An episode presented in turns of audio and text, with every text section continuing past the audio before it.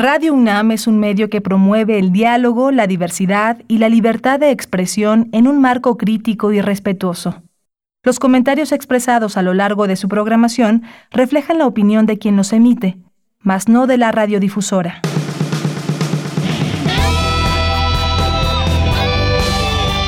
Prisma RU. Relatamos al mundo.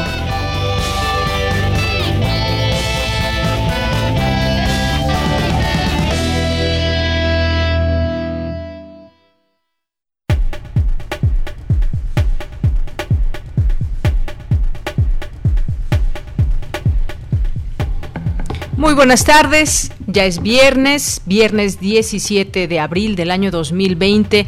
Gracias por concretar con nosotros esta semana en este programa Prisma RU de Radio UNAM.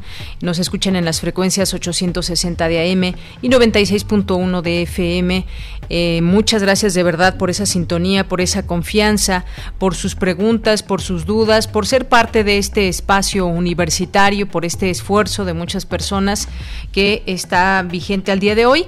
Yo soy Deyanira Morán y a nombre de todos mis compañeros les agradezco esta oportunidad de llegar a todos ustedes y dejarles también nuestra propuesta informativa de todos los días. Hoy les platico rápidamente qué tendremos el día de hoy a lo largo del programa. Los temas económicos siguen siendo muy importantes de analizar, de discutir, de verificar, de señalar también y poder entender cuáles son esas informaciones que dan cuenta de cómo se está afectando la economía del mundo, se ha llegado a comparar con la crisis del 29 y hoy sobre ese tema vamos a platicar con la doctora Alicia Girón, que es doctora en estudios latinoamericanos por la Facultad de Ciencias Políticas y Sociales y directora del programa universitario de estudios sobre Asia y África, el impacto de la COVID-19 en la economía mundial, el papel del Fondo Monetario Internacional en México también, el Consejo Coordinador Empresarial, que llama a suscribir un acuerdo nacional para reactivar el empleo y la economía. Cada país, cada sitio está haciendo un esfuerzo desde donde puede y desde los aliados también que están vigentes en cada lugar. Hablaremos de este tema con la doctora. Posteriormente vamos a platicar sobre los trastornos del sueño en tiempos del coronavirus. Quizás ustedes han experimentado más insomnio del que normalmente tienen o no tenían y ahora han presentado un cuadro de insomnio o tienen ciertas preocupaciones por lo que estamos viviendo, el cambio en lo cotidiano y les ha afectado en el sueño. Si tienen alguna pregunta, alguna duda, no duden en enviárnoslas. Ahí ya tenemos también un, un tuit al respecto para que le podamos hacer llegar sus preguntas a la doctora Diana de la Horta, que es psicóloga y terapeuta de la Clínica de Trastornos del Sueño de la UNAM. Estará aquí con nosotros vía telefónica para platicarnos de este tema. Vamos a tener también el día de hoy nuestra sección de Refractario RU, los temas que han sido noticia a lo largo de la semana con el maestro Javier Contreras, maestro en Derecho y profesor de la FESA Catlán. Y ya en nuestra segunda hora vamos a platicar sobre algo que ha afectado o que ha estado, que ha afectado y que ha estado muy presente en nuestro país como en otros también, pero aquí en, en gran medida. Y me refiero a las eh, noticias falsas o fake news y por ello vamos a platicar con Luis Ángel Hurtado Razo, que es director general de Comunicación Política Aplicada y académico en la Facultad de Ciencias Políticas y Sociales de la UNAM. Él trae un estudio muy interesante de cómo se manejan las noticias falsas en México, cómo se promueven, eh, a través de qué medios, de qué redes sociales, qué tipo de noticias falsas se están posicionando también y cómo funciona eh, un hashtag, por ejemplo, en Twitter. De pronto nosotros creemos que está un hashtag que es porque mucha gente está tuiteando sobre él. Sí, es realidad, pero también se paga, se paga. Detrás de todo esto puede haber un pago que puede ir de los 50 mil, 150 mil pesos hasta llegar al millón de pesos. Así de grave también este asunto, donde pues creemos que todo esto puede ser completamente eh, transparente en un sentido de que se posicionen hashtags por lo que estamos hablando en México y el mundo, pero también tiene que ver un negocio detrás de todo esto. ¿Quién paga por ello? ¿Quiénes son estos eh, bots? ¿Se utilizan o no? Ya lo platicaremos con el maestro Luis Ángel Hurtado.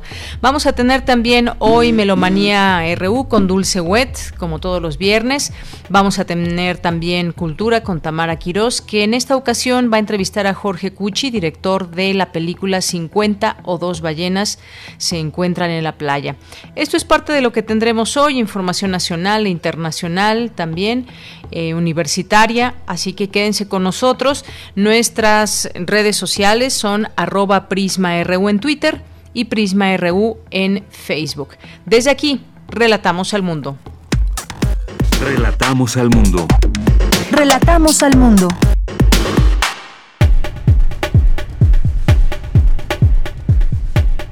Viernes 17 de abril, en este día, en resumen, científicos de la UNAM conversan sobre la enfermedad COVID-19. Señala académico de la UNAM que estamos muy lejos del desabasto alimentario durante la COVID-19. En materia internacional, el presidente Andrés Manuel López Obrador informó que aún durante la crisis por la pandemia se ha registrado un alza de 29.5% en las declaraciones anuales al SAT, del SAT comparadas con las del año pasado. Juan Ramón de la Fuente, representante de México ante la ONU, informó que 161 países del mundo apoyan la iniciativa mexicana para evitar el acaparamiento y encarecimiento de medicinas, equipo y vacunas ante la crisis de la COVID-19. El subsecretario de Salud, Hugo López Gatel, aseguró que personal de salud y no militar será el encargado de los filtros sanitarios en las zonas con más contagios de coronavirus. El gobierno federal lanzó una convocatoria para que enfermeras y médicos de entre 60 y 65 años que estén sanos colaboren durante la actual emergencia sanitaria. Ante la emergencia por COVID-19 en el país, la Secretaría de Seguridad del Estado de México liberó a 1.894 reos de distintas cárceles de la entidad para evitar contagios. Un juez federal ordenó hoy al gobierno liberar a todos los migrantes indocumentados que se ubiquen en grupos vulnerables a la enfermedad COVID-19. La Unidad de Inteligencia Financiera de Hacienda actualizó el monto de sobornos de Odebrecht que recibió el exdirector de Pemex, Emilio Lozoya Austin, de 10.4 millones de dólares a 14. Y en materia internacional, el Instituto Superior de Sanidad informó que cerca de 7.000 ancianos han muerto en residencias de Italia desde el 1 de febrero hasta el viernes. El 40% presentaba síntomas como fiebre y tos luego de que en Estados Unidos se agotara en 12 días un programa por 349 mil millones de dólares para salvar a pymes y sus empleos del impacto de la pandemia, legisladores republicanos impulsan un paquete adicional por 250 mil millones de dólares. Campus RU Bien, Entramos a nuestro campus universitario de todos los días y ya está lista también mi compañera Virginia Sánchez con el reporte sobre el coronavirus en México y el mundo. ¿Qué tal, Vicky? ¿Cómo estás? Muy buenas tardes. Hola, ¿qué tal, Deya? Muy buenas tardes a ti y al auditorio de Prisma RU. Pues aquí con este informe sobre las cifras a nivel internacional del COVID-19, ya casos confirmados son 2.182.000 734. Estados Unidos sigue siendo el país con mayor número de casos, con 672.248.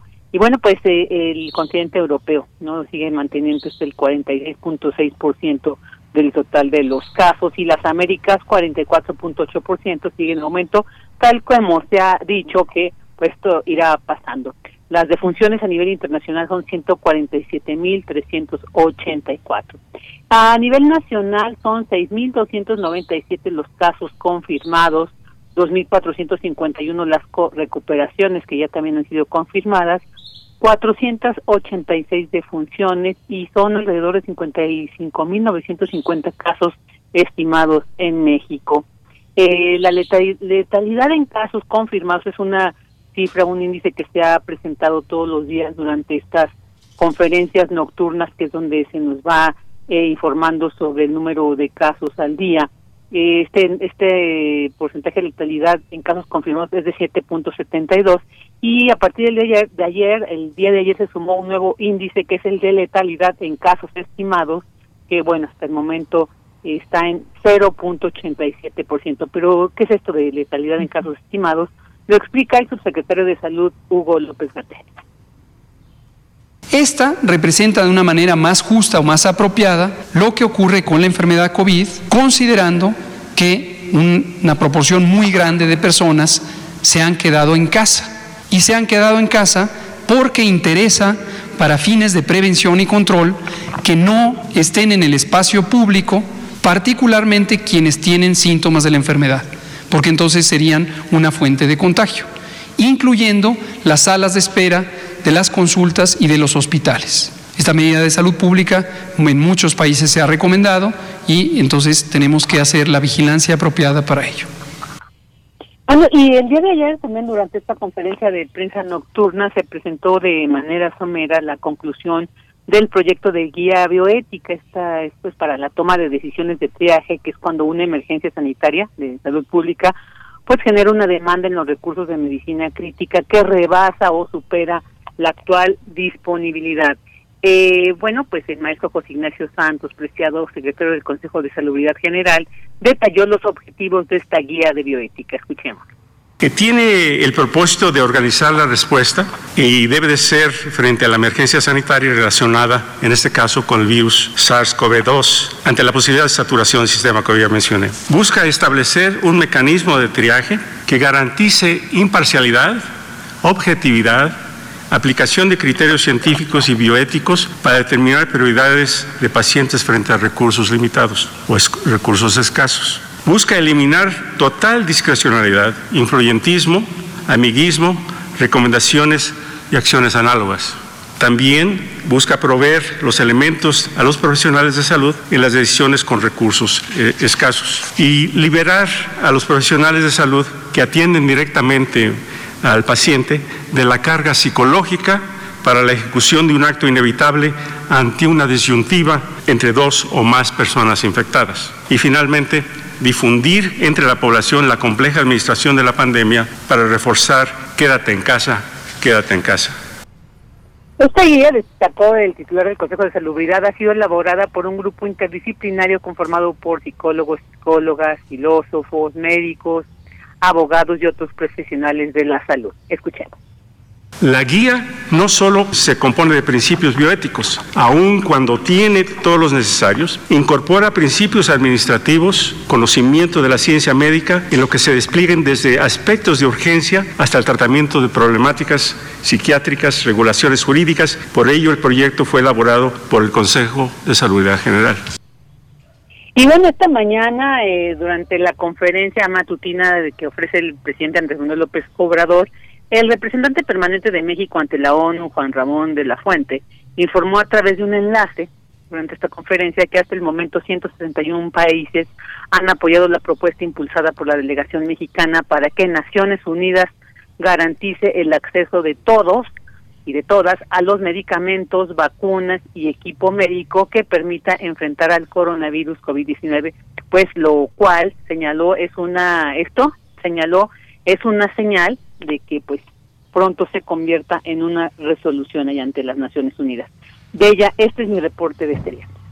Muy bien, pues muchas gracias por el mismo, Vicky. Estaremos pues dando seguimiento también a lo largo del fin de semana. Esto no para todos los días. Hay este informe. Por lo pronto, muchas gracias por la información. Buenas tardes. Buenas tardes, hasta luego. Un abrazo a nuestra compañera Vicky Sánchez. Bien, y en nuestro país finaliza la tercera semana de contingencia sanitaria en la Ciudad de México. Se han reforzado algunas medidas para mantener la sana distancia.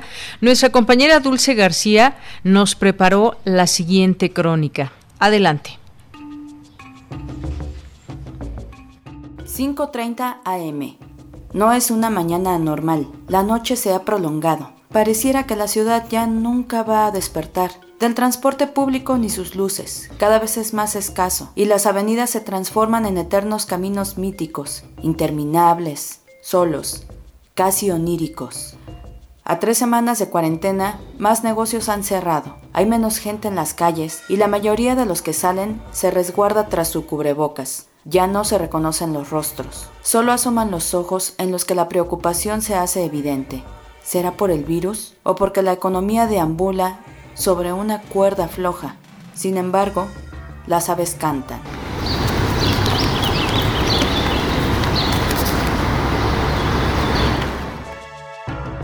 «7.30. Algunos han salido a trabajar. A lo lejos se ve el ejército naranja limpiando las calles. ¿Alguna protección? Solo un cubrebocas. Otros siguen esperando a sus clientes. Nosotros como, como comerciantes pues tenemos que salir a trabajar. ¿Qué hacemos? Este, nos hemos visto afectados pues bastante.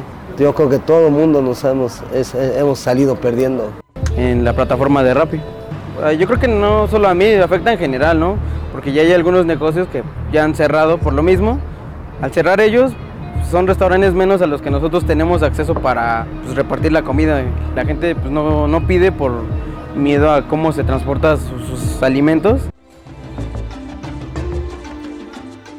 8.30 de la mañana. Personal de seguridad reparte gel antibacterial a todo usuario del metro obligatoriamente, sin dejar de recordarles que ya no deben olvidar el cubrebocas antes de salir de casa. ¿Para qué saliste? preguntan. Tengo que comprar pañales, leche, aportar los gastos, pagar renta, pasaje. La cotidianidad de una mañana en la Ciudad de México es distinta, pero las personas no se rinden. La bolsa, bolsa de pan te vale de 12.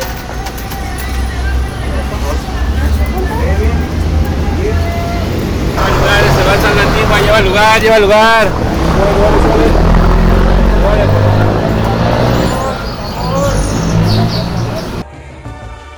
En los capitalinos ya no hay estrés. Casi nadie llega tarde, nadie va chocando con nadie. Quizá por lo pronto un poco de incertidumbre, mientras que se les ha resuelto la duda de por qué nos requerimos tanto los unos a los otros. Para Radio UNAM, Dulce García.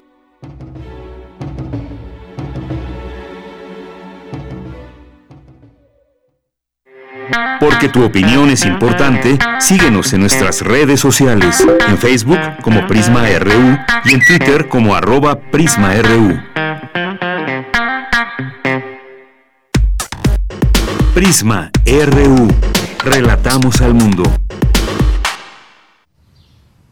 Bien, pues continuamos aquí en Prisma RU. Gracias a nuestra compañera Dulce García, que justamente aquí nos daba esta crónica de lo que sucede en la Ciudad de México desde las 5.30 de la mañana.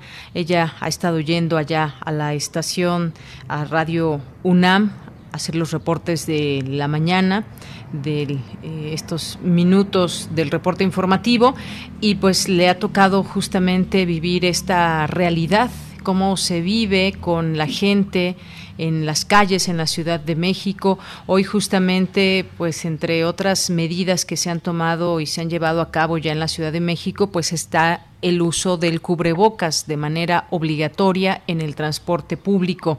Eh, pues ahí escuchábamos cómo reparten gel eh, los policías a quien entra al al metro y pues más tarde van saliendo también comerciantes en la calle, eh, personas que todavía también les compran alimento, eh, los repartidores de comida, eh, distintas, distintas aplicaciones que podemos ver aún en las calles, ya sea en bicicleta, en motocicleta y también pues las personas que no se rinden como nos decía Dulce y el canto de las aves que se que ahora se hace más evidente eh, durante las mañanas. Pues muchas gracias por esta excelente crónica, Dulce García. Y nos vamos ahora a otro tema que tiene que ver con la economía. Y ya está en la línea telefónica la doctora Alicia Girón, que es doctora en estudios latinoamericanos por la Facultad de Ciencias Políticas y Sociales y es directora del Programa Universitario de Estudios sobre Asia y África. Doctora, bienvenida a este espacio. Muy buenas tardes. Buenas tardes, Deyanira. Un gusto estar aquí con ustedes y con nuestros radioescuchas. Gracias, eh, doctora. Pues El encierro masivo que impuso la pandemia de COVID-19 no hará excepciones. Esta es una verdadera crisis mundial, ya que ningún país está a salvo. Esto lo afirmó el Fondo Monetario Internacional en voz de su directora de investigación al dar comienzo a las reuniones de primavera. Para México, la previsión eh, se hundió de 1% en enero pasado a una contracción de 6.6, siendo este el deterioro más pronunciado desde la Gran Depresión, cuando la economía mexicana restó 17.6 entre 1929 y 1933, según los estudios. Eh, para este, para nuestro país se prevé también una tasa de desempleo que podría escalar el 5.3% de la población económicamente activa al cierre del año y, sin embargo, también la recuperación será parcial, dijo la economista del Fondo Monetario, es una, una recesión profunda y están de por medio temas de solvencia, el aumento dramático en el desempleo, ya mencionábamos. Eh, doctora, me gustaría preguntarle, ¿hay comparación, cómo comparamos aquella crisis del 29 eh, y esta crisis mundial de 2020? ¿En qué sentido lo podemos comparar y sobre todo, pues, situándonos en México? Pues sí, efectivamente, de Yanira, eh, la doctora Cristalina Yorneva, es un nombre difícil de pronunciar, eh, a la hora de inaugurar el, las pláticas del Fondo Monetario Internacional, las sesiones de primavera que tienen cada año, eh, dijo que esta crisis era mucho más profunda que la crisis de 1929. Y hay algo que sí suma y lo hace mucho más profundo, porque no solamente es una crisis económica y financiera, sino que además a ello se suma la crisis sanitaria, la crisis de los sistemas de salud que no son capaces de ayudar a la, bueno, de solventar la pandemia que estamos viviendo en este momento. Pero yo sí quisiera agregar algo de Yanira que es muy importante que, lo sepamos, es que eh, si quitásemos eh, la variable salud, esta crisis en algún momento iba a surgir por las medidas que se tomaron principalmente por parte de los bancos centrales desde el 2009-2010, que fue tener tasas de interés muy bajas, contraer las economías, sobre todo con políticas de austeridad muy fuerte, y que esto hizo que gran parte tanto de países como de las corporaciones y de los inversionistas institucionales a nivel mundial se endeudaron muchísimo. Entonces, eh, el, eh, el coronavirus lo que hace es destapar esta crisis porque inmediatamente cuando China para los procesos productivos en una economía global que todo está tan interrelacionado, o sea, nosotros, eh, y en este momento cualquiera que me esté escuchando, si revisa su ropa o una pluma, es, todo made in China. Entonces, claro, separa eso y automáticamente todas las cadenas de valor, como se menciona, pues inmediatamente se empiezan a fracturar. Y con ello, ¿verdad? Viene un virus que no sabemos cómo se va a resolver y además se crea un problema no solamente de fragilidad económica, sino de incertidumbre. Y esto es lo que incluso en, en palabras de la economista en jefe de, del Fondo Monetario Internacional mencionaba en una entrevista que que le hizo Bloomberg en estos días, es que ella dice, esa Gita dice, bueno, es que eh, eh, esos son los pronósticos. Y efectivamente los pronósticos a nivel internacional es de una caída de menos 3. Estados Unidos cae a menos 5.9 y México a menos 6.6. Pero esos son los pronósticos del día de hoy. No sabemos, no hay, esa incertidumbre puede ser que salgamos un poco y podamos mejorar estos indicadores o caer en una más difícil situación. Y aquí es donde la política fiscal juega un papel fundamental y sobre todo las decisiones de los gobiernos, no solamente para avanzar en la, en la construcción de, la, de mejorar la vida de nuestros habitantes, la vida de la población, que es muy importante, sino que además cómo poder recuperar esos circuitos de la producción y los circuitos financieros. Y aquí es donde viene toda una serie de medidas que ya se están tomando en algunos países, ¿verdad? Para ayudar a que no se mueran tantas gentes, porque Lo vuelvo, lo vuelvo a comentar y aquí es algo que recientemente en una entrevista que me hicieron, yo decía, bueno, es que si vienes una crisis económica y financiera, esto viene a demostrar el fracaso de la democracia y de nuestros regímenes democráticos que no apostaron ni a la educación ni a la salud. Y voy a poner un ejemplo que me parece que es muy importante que compartamos. Gran parte de las familias que tienen niños están en sus casas y, y, y bueno, las mamás no solamente trabajan, porque las mamás siguen, siguen trabajando de alguna manera en la economía informal, en la formal, pero además se volvieron eh, profesores, ¿no? Profesoras de, de sus propios hijos. Y entonces, pues aquí es donde vemos esa fractura y la división en nuestra sociedad y sobre todo en México. Quienes tienen la posibilidad de acceso a luz y de tener una computadora o una tableta o un teléfono inteligente, pues podrán ayudar a sus hijos a hacer las tareas. Pero en las áreas, y además que tienen también algo que es muy importante, que tienen acceso al agua. Yo pregunto, en las áreas rurales, donde uno de los principales eh, hechos que nos han dicho la Secretaría de Salud es que nos lavemos las manos, yo quisiera saber si todos tenemos acceso al agua, incluso en la propia zona conurbada de la Ciudad de México. Hay acceso al agua, hay acceso a la luz, hay acceso a una clínica de salud y aquí es donde, ¿verdad?, vemos esa gran disparidad, una gran desigualdad, no solamente a nivel mundial, sino también en, nuestras, en, México y en nuestras propias comunidades. Y esto es algo que los gobiernos tienen que actuar de inmediato y sobre todo a través de, bueno, de, de solventar esta pandemia, pero sobre todo el cuidado a la vida. Y yo creo que en estos momentos eh, como que nos habíamos olvidado, como pensábamos que, que ya habíamos logrado incluso pues ya vivir más años, pasamos de 50 a 60, países donde ya viven más de 70, países incluso donde se está envejeciendo la población de más de 90, incluso hay países que es muy interesante, en el caso de Japón, que hay gente de más de, más de 100 años. Bueno, pues eso, eso se va, a, se está fracturando, pero sobre todo por esa falta de haber hecho grandes inversiones en salud eh, y en educación y en infraestructura. Y esto es lo que a mí más me duele, es como, como economistas nos damos cuenta de ese fracaso de haber caído en políticas de austeridad, políticas de austeridad que a final de cuentas se profundizaron muchísimo durante los últimos años, precisamente para poder enfrentar el pago de la deuda externa. Y algo que, que me parece muy interesante en estas reuniones del fondo, el G20 ah, ya ha mencionado que al menos para los países más pobres eh, puede haber eh, una cancelación de, de, sus deudas externas.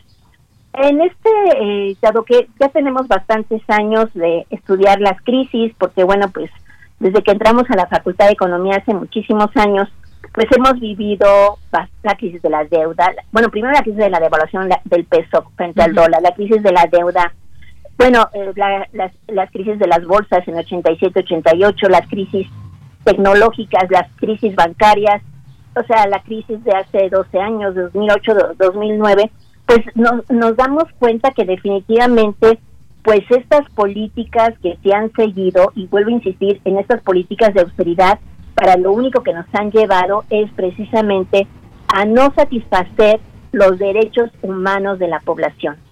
Y uno de los derechos humanos más importantes es el derecho a la salud y a la educación y al agua. Bien, doctora, en este sentido, a ver, varias cosas que, destacar de lo que usted nos dice. Hay que actuar de inmediato, eso es un, hecho para tratar de aliviar lo que viene y, sobre todo enfrentarlo. También hay un señalamiento que hace el Consejo Coordinador Empresarial que llama a suscribir un acuerdo nacional para reactivar el empleo y la economía. ¿Cuáles deben ser las obligaciones o las que debe de llevar a cabo cada ente aquí en nuestro país. Me refiero al sector empresarial, me refiero también al gobierno, a las autoridades locales. ¿De qué manera, y le pregunto si se podría hacer esto o no, existe la posibilidad de mantener salarios desde el apoyo empresarial en acuerdo con el gobierno? ¿Esta podría ser una salida? Bueno, este, por supuesto que podría ser una salida que las em, empresas grandes siguieran manteniendo eh, el salario a sus trabajadores. pero el problema es que no todas las empresas pueden satisfacer el poder seguir dando un ingreso a los trabajadores, porque precisamente a la hora que se para la economía y empieza a haber una reducción eh, pues eh, bueno, lo, vimos con el petróleo, empieza a haber una, una reducción de demanda de ese producto, automáticamente va a caer el precio. Entonces, no todas las empresas, precisamente porque todos estamos confinados, muchas personas no están, no están comprando afuera y, y lo único que están comprando son los bienes para, de comida, o sea, en su mayoría, o, o las medicinas para los enfermos. Pero, ¿hasta qué punto una empresa puede sostener el pago de los salarios? Y aquí es donde yo creo que el gobierno debe de ayudar con, con varios, yo diría que son, son varios... Eh, Como los créditos que se acaban de anunciar, doctora, millón de créditos. Pues, pues sí, pero también ese millón de créditos yo quisiera saber a, quién se les va a dar, porque yo creo que aquí hay que tener mucho cuidado. Una cosa es apoyar al sector empresarial, ¿verdad? Para que puedan seguir manteniendo a sus trabajadores. Por el otro lado son las pequeñas y medianas empresas que definitivamente pues muchas viven al, al, al día, ¿no? O sea, son, eh, son empresas incluso familiares que de repente pues tienen que simplemente ya no están vendiendo. Y por el otro lado esos créditos cómo los vamos a dar eh, yo creo que a veces hay una confusión entre regalar el dinero y esta idea cristiana de la caridad. Allí es donde me parece que, que hay una confusión porque regalar dinero sin que haya un empleo no soluciona no, no soluciona eh, en, el, en el corto y en el mediano plazo eh, la problemática. Quizás, bueno, soluciona, digamos, para, para comer una semana, dos semanas, tres semanas, digamos que un mes.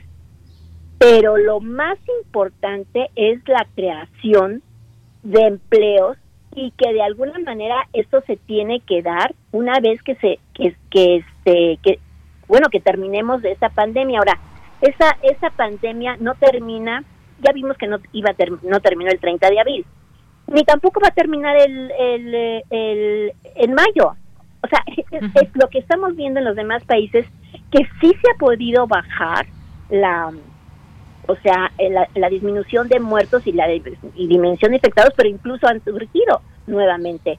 Entonces vamos de, para un largo plazo. Entonces yo creo que es el momento de tener un acuerdo nacional, pero tiene que ir de la mano el sector público y el sector privado y hay una necesidad muy fuerte, quizás ahorita no podemos crear los empleos que fuera el disparador porque no podemos salir a la calle, pero sí es muy importante ver eso como una medida de mediano plazo, o sea, ¿dónde vamos a crear el empleo?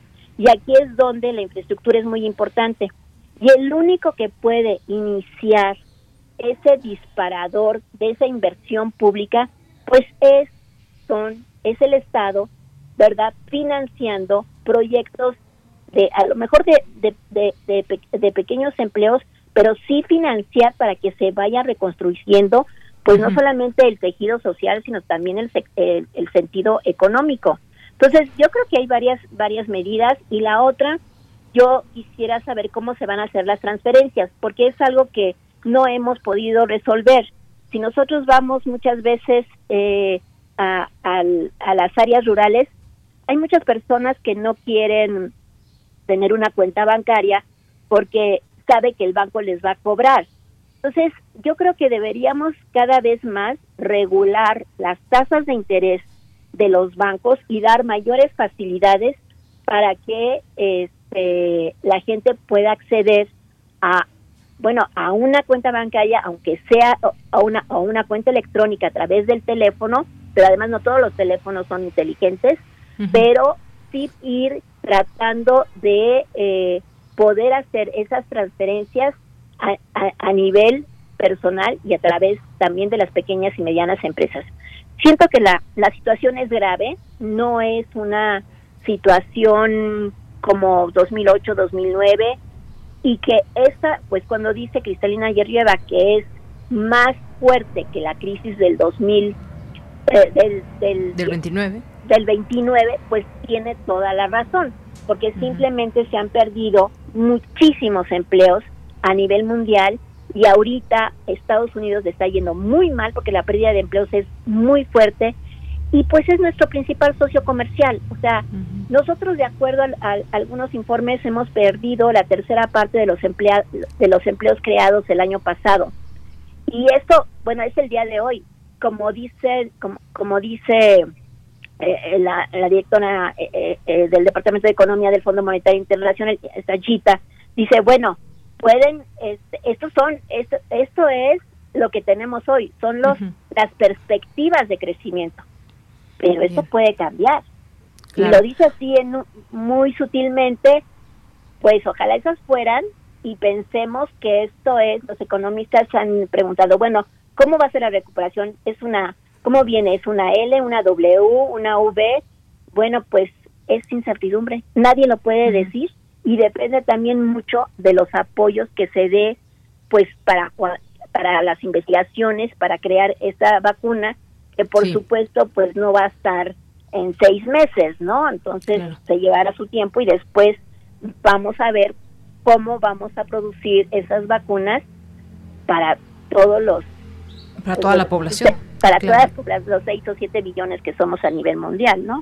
Así es, doctora. Pues bueno, son datos que debemos de tomar en cuenta, todo esto que nos menciona, cuáles van a ser las perspectivas para el corto, mediano y largo plazo y sobre todo que nos estamos moviendo ante la incertidumbre porque no tenemos una eh, situación clara de cuántos empleos más se van a perder, de cuánta más gente desafortunadamente va a perder la vida y muchas otras cosas, pero que ya tendremos oportunidad en su momento de ir platicando. Por lo pronto, doctora, muchísimas gracias por estar aquí con nosotros.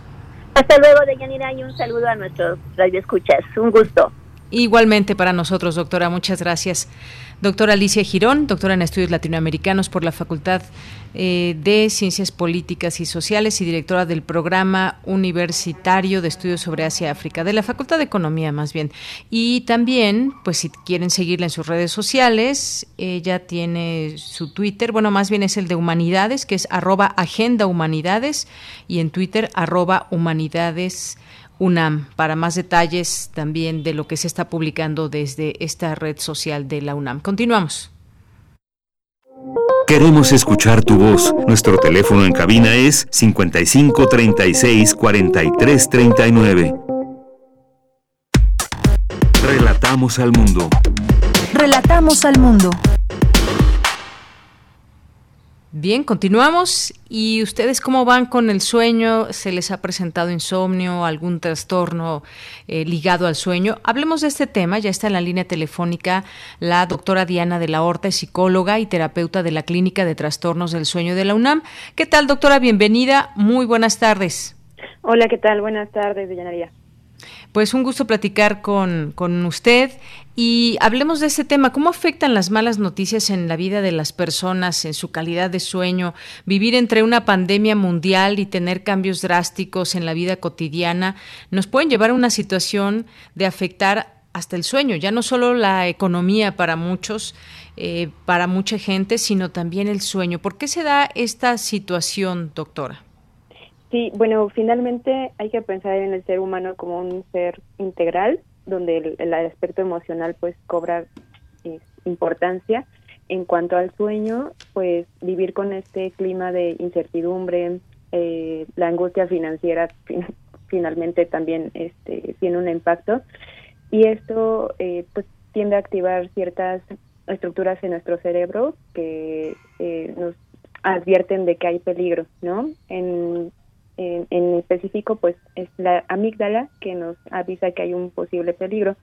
Entonces, cuando estamos eh, todo el tiempo escuchando eh, noticias sobre lo que puede pasar en el país, la salud, las finanzas, eh, etcétera, pues esta amígdala está como trabajando este, a todo lo que va, ¿no? Entonces esto nos va a afectar emocionalmente y finalmente pues también tiende a afectar a nuestro sueño, porque el estar como en este estado de alerta permanente y para muchas personas empieza a perder esta tranquilidad necesaria previa a ir, a dormir, ¿no? Algunos reportarán problemas para conciliar, para mantener el sueño, o se despiertan mucho antes de lo deseado, otras personas empiezan a presentar pesadillas, o incluso algunos que empiezan a caminar dormidos, ¿no? El sonambulismo. Así es. Y bueno, ¿cómo nos afecta este distanciamiento social? Porque yo decía, estamos cambiando o hemos cambiado la forma cotidiana en horarios, en actividades, quizás el ir y venir normal de las, de las personas, eh, el no tener ese contacto incluso con, con la familia de manera directa. ¿Cómo afecta también todo esto, doctora? Sí, finalmente también el ser humano pues es un ser social entonces, eh, pues la estructura del ser humano ya estaba muy definida, ¿no? Una rutina determinada, levantarme todos los días a tal hora, salir a trabajar, regresar, etcétera. Entonces, ahorita toda esa estructura que nos daba como cierta mm, control eh, se perdió. Entonces, eh, perdimos eso, perdimos también el contacto social. Ahorita, bueno, afortunadamente existen algunas plataformas como eh, lo puede ser el WhatsApp, etcétera, para hacer como un poquito de tener esta vida social o este contacto social que es importante. Pero finalmente también se ha estudiado y se sabe que el cuerpo responde ante los abrazos, los besos, las caricias. El contacto físico. El contacto físico, el contacto humano es importante. Entonces, ahorita pensar que justo eso es lo que es peligroso, pues también impacta emocionalmente, ¿no? Es la parte de ajustarnos, adaptarnos a, esto que estamos viviendo. Así es. Ahora bien, doctora, ¿solo los adultos padecen esos trastornos o también los niños? Porque ellos y los jóvenes también en edad escolar han cambiado sus horarios de un día a otro. Se levantaban muy temprano muchos y ahora no tanto. Han cambiado también sus horarios. ¿A ellos también les afecta? Sí, a toda la población nos va a afectar. Los trastornos del sueño existen en todas las poblaciones, de, no, importa la edad. Eh, y bueno, también igual ellos tenían una estructura de vida que ahorita pues está perdida. Y de hecho, en los niños y adolescentes, cuando entran a, vacaciones, en la época vacacional, pues muchas veces desarrollan problemas con el sueño porque justo se pierde esta, este ritmo ¿no? Entonces tienden a empezarse a acostar más tarde, levantarse más tarde y que es algo que también es un fenómeno general, ¿no? Ahorita también a los adultos les llega a pasar. Ahora bien, ¿qué, ¿qué, podemos hacer en cuanto quizás actividades para tener un mejor sueño en medio de las preocupaciones eh, cotidianas? Eh, pues lo que podemos llevar a cabo son las medidas generales de lo que nosotros conocemos como higiene de sueño, que son buenos hábitos para mejorar nuestra calidad. Dentro de ellos están, por ejemplo, continuar con una rutina lo más habitual posible. Si nos acostumbramos a levantar a las 6 de la mañana para ducharnos, desayunar y, etcétera, el ejercicio y demás, tendríamos que continuar con ese mismo horario de levantarnos para no modificar demasiado. Eh, tendríamos que tener una actividad física y dentro de casa, pues eh, adaptarnos pero el ejercicio hace que nuestro cuerpo también demande cierto tipo de sueño profundo. Entonces, si no hacemos como de este desgaste de energía, este, también el sueño se va a ver afectado. La alimentación también eh, empieza a suceder que se levantan, no sé, como 11 de la mañana, 12, empiezan a desayunar a la 1 de la tarde, comen a las 9 de la noche. Entonces, todo eso también empieza a trastocar el sueño. Entonces, finalmente, como lo mencionaba, levantarnos temprano, tratar de hacer nuestros ah, mm, horarios de alimentación como lo hacíamos habitualmente. También en la noche tratar de no consumir este, sustancias estimulantes como el café, el chocolate, fumar, alcohol exactamente. Y también ahorita recomendamos pues como una dieta de información, ¿no? O sea, por todos lados, en las redes sociales, en todos, eh, pues estamos hablando acerca del COVID, ¿no? Entonces, pues tratar de eh, escuchar eh, lo mínimo indispensable, quizá una hora diaria y fuentes confiables. Así es, eso sobre todo también. porque estar todo el día escuchando sobre lo mismo, pues va a activar finalmente nuestro sistema de alarma. Entonces, tratar de relajarnos en esa situación va a ser más complicado. Así es, bueno, pues son algunas de las cosas que podemos hacer en estos momentos donde tenemos esta situación. Por último, le preguntaría, doctor, antes de despedirnos, si nos podemos ayudar de algunas otras cosas, como por ejemplo la meditación, la respiración, hacer ejercicio, quizás eh, pues algo de yoga o algún otro tipo de ejercicio en casa. Sí, definitivamente ahorita yo creo que esto que estamos viviendo también le está poniendo el foco, la atención a, nuestra salud mental, ¿no? Entonces todo aquello que nos ayude a conservarla este, nos va a ser beneficioso.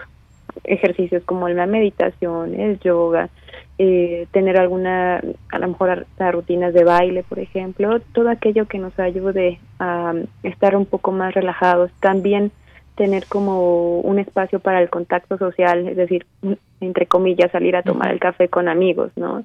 Este, a través de videollamadas, con la familia también, eso también es importante. O sea, darle la parte relevante que tiene el cuidado de las emociones ahorita, pues también es, es importante.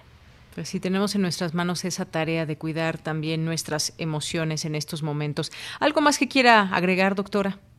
Pues nada más que tengan muy en cuenta que el sueño es importante, siempre lo ha sido, ahorita pues lo es más porque si, si dormimos bien, nuestro sistema inmunológico también va a estar eh, respondiendo adecuadamente. Cuando no lo hacemos de manera adecuada eh, el sueño, el sistema inmunológico tiende a, a, no estarnos defendiendo como debería. Entonces, para que también las personas le den la debida importancia al descanso que tiene.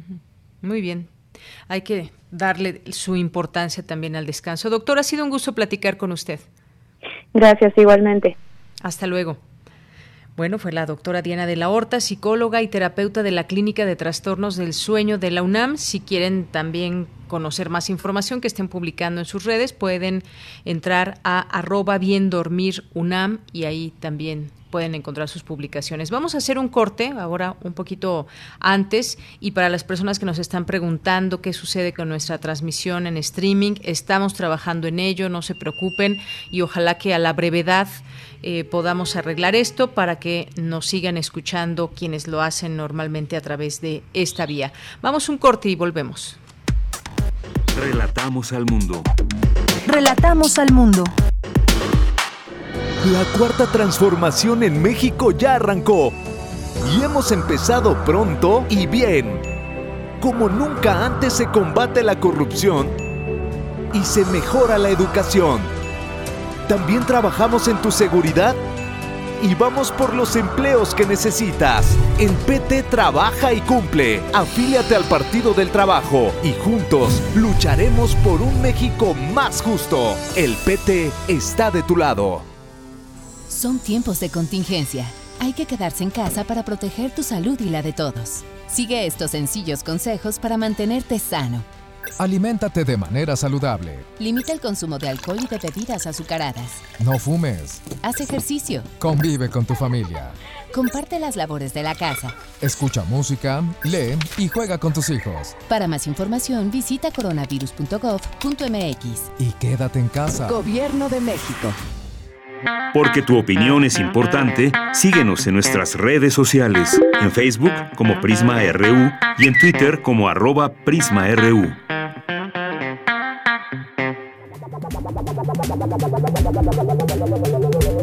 El refractario, RU.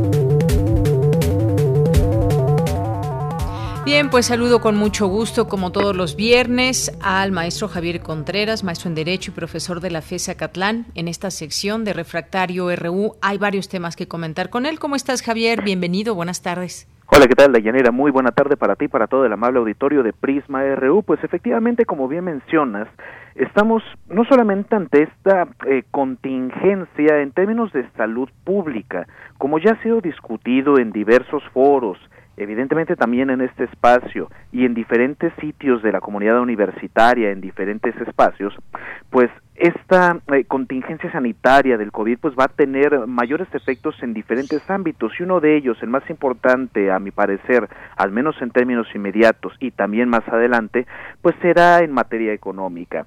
Y justamente me gustaría eh, comentar un poco acerca de ello, es decir, en función de las acciones que ha tomado el gobierno de México para tratar de contener esta posible crisis económica que se puede desatar. Pensemos en lo siguiente.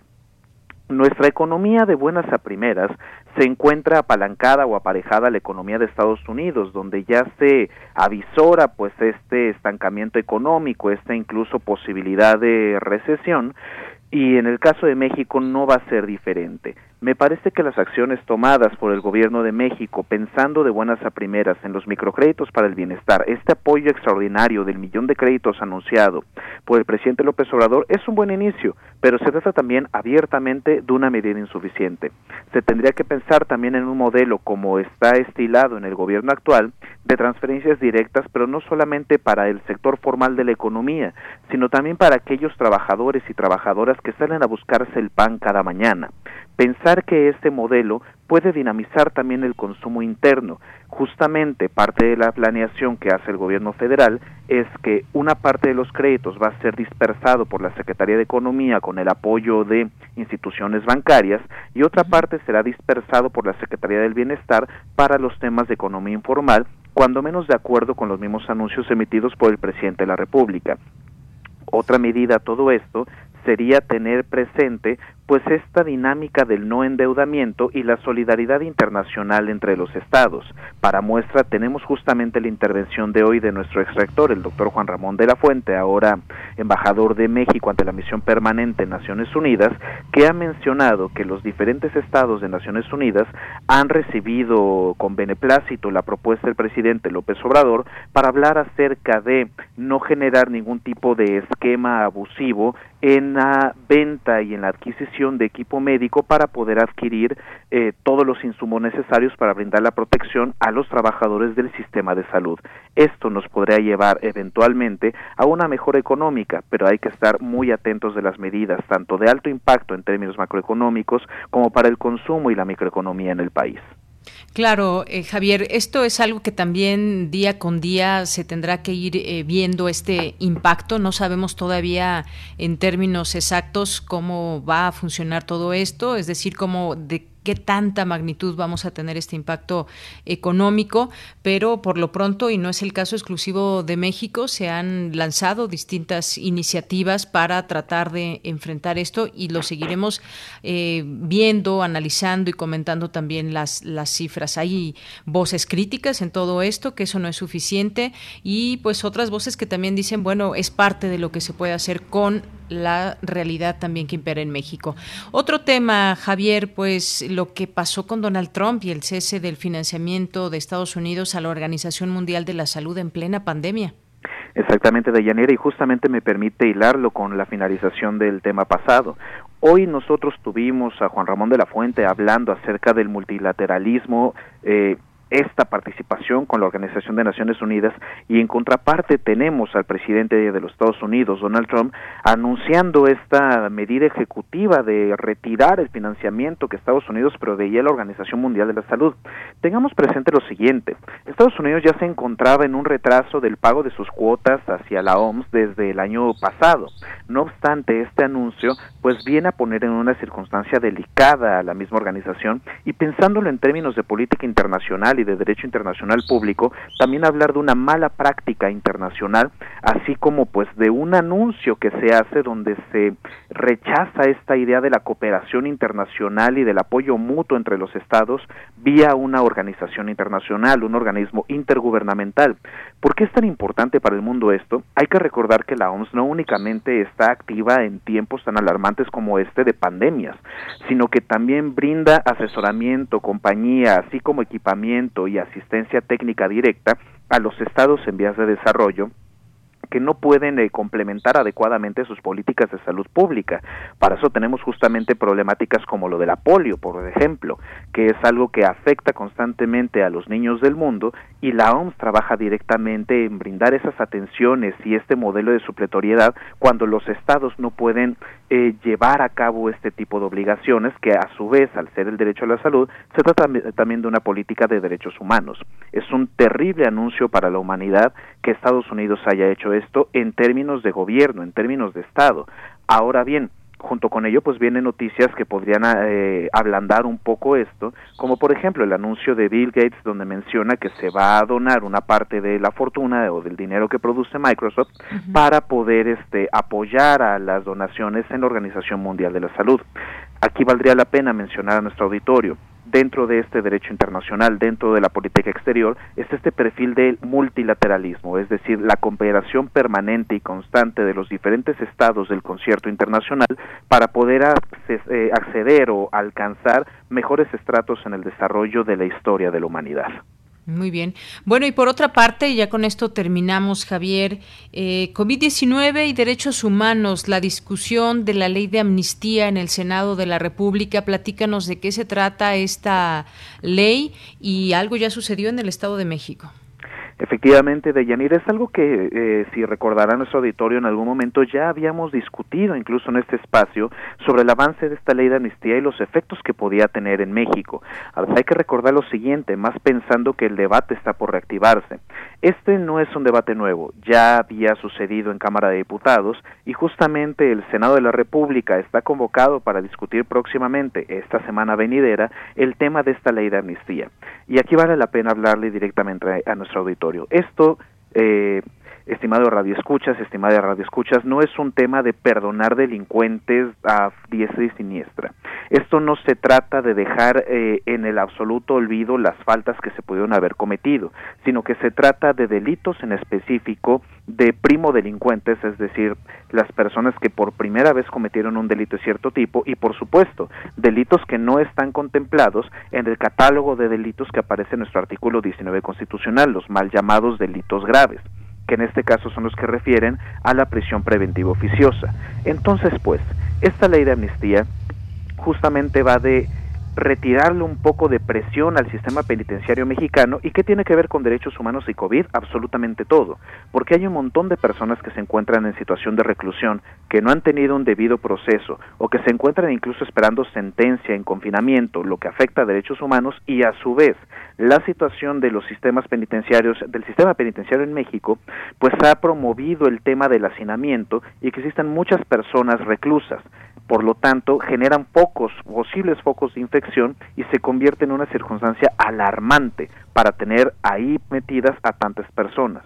Por lo tanto, esta ley de amnistía lo que permitiría es reducir un poco la presión y la sobrepoblación de, de las penitenciarías para poder entonces tanto proteger derechos humanos como evitar generar grandes focos de infección en los lugares donde se encuentran estos centros de readaptación social.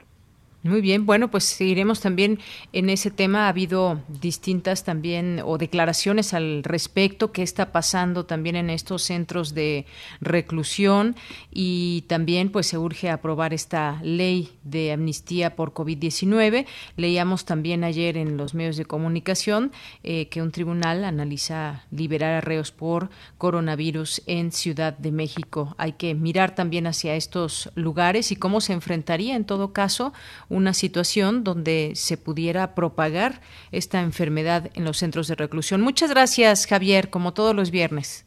No, a ti, Dayanira, muchísimas gracias y para todo nuestro amable auditorio que tengan un excelente fin de semana. Igual para ti. Hasta luego. Bien, pues vamos a hacer una pausa en este momento. Antes, rápidamente, tengo un par, algunos segundos más. La FGR confirma concesión ilegal a OHL con Peña Nieto, a lista acusación penal. Esta nota que leo de Animal Político dice que en 2008 el gobierno del Estado de México, encabezado por Enrique Peña Nieto, entregó una millonaria concesión para la construcción y explotación del viaducto bicentenario de la empresa a la empresa OHL, hoy a la ética aleática, que era ilegal, pues se trataba de una carretera proyectada sobre una vía federal que el gobierno mexiquense no tenía derecho a concesionar. Lo anterior ocurrió tras una licitación en donde además no se siguieron las reglas federales como correspondía y en donde se terminó eligiendo a la constructora española para que a su propuesta económica era 40 veces menos rentable que la de una competidora. Así que, pues esto está pasando también y estas investigaciones que están en marcha y que apuntan ahora al expresidente Enrique Peña Nieto. Vamos al corte y regresamos. Queremos escuchar tu voz. Nuestro teléfono en cabina es 55 36 43 39.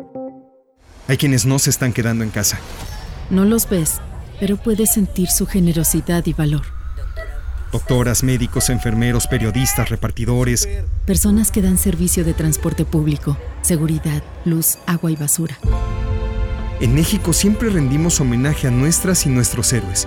Hoy reconocemos a quienes están cuidándonos ahí afuera. Para cuidarnos contamos todas. Contamos todos. INE. La distancia no nos impide hablar. No nos impide aprender. Y tampoco nos impedirá celebrar. La fiesta del libro y la rosa llega hasta ti desde el canal de YouTube de Libros UNAM. Con 11 horas continuas de programación cultural, festejando el placer por la lectura. Charlas, literatura, performance, teatro e invitados especiales de distintas partes del mundo. Almudena Grandes desde España. Gabriel Pacheco desde Italia. Mariana Enríquez desde Argentina, entre otros escritores. Además, descuentos en distintos sellos editoriales con envío gratuito a todo el país. Jueves 23 de abril, desde las 11 de la mañana, a través del canal de YouTube de Libros UNAM. Consulta la programación en fiesta del libro y la rosa.unam.mx. La ignorancia alimenta el miedo. La lectura nos libera de él. Libros UNAM. ¿Qué debo hacer si creo estar enfermo por COVID-19? Si tienes tos seca, fiebre y dificultades para respirar. Y eres mayor de 60 años, vives con diabetes, VIH o cáncer, padeces obesidad, hipertensión, males cardíacos o respiratorios. O estás embarazada, acude pronto a buscar atención médica. Si no, quédate en casa. La enfermedad pasará en 14 días. Si tienes dudas, llama al 800-0044-800. Y por favor, quédate en casa. Gobierno de México.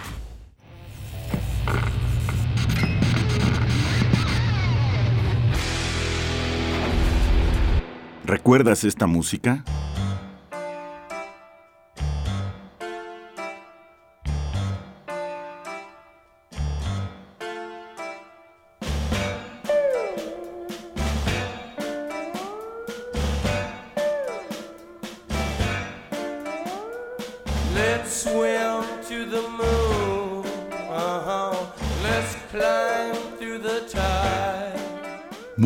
Drive, The Doors, 1967. City sleeps too high. La imaginación al poder cuando el rock dominaba el mundo. Todos los viernes a las 18.45 horas por esta estación. 96.1 de FM. Radio UNAM, Experiencia Sonora. Porque tu opinión es importante, síguenos en nuestras redes sociales, en Facebook como Prisma RU y en Twitter como arroba PrismaRU.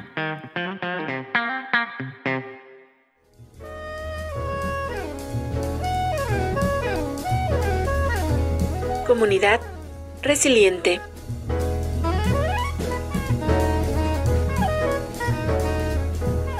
Existen tres cualidades fundamentales en la resiliencia. 1. Comprensión y aceptación de la realidad. 2. Creencia en que la vida tiene un significado. 3. Habilidad para generar estrategias o alternativas de solución. Además, entre las características peculiares en el individuo que facilitan la resiliencia se encuentran el sentido del humor, el optimismo, la capacidad de control, la autoestima, la capacidad de generar redes de apoyo, la autonomía y la iniciativa para formar un nuevo proyecto de vida.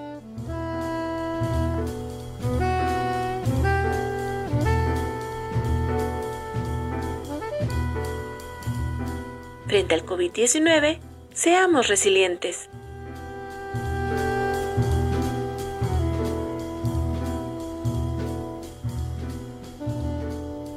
Doctora Carla Salazar Serna.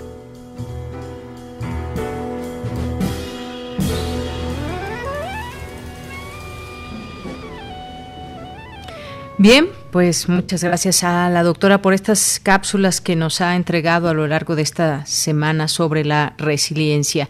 Y muchas gracias a las personas que están aquí siguiéndonos a través de redes sociales, en arroba PrismaRU, en Twitter y PrismaRU en Facebook.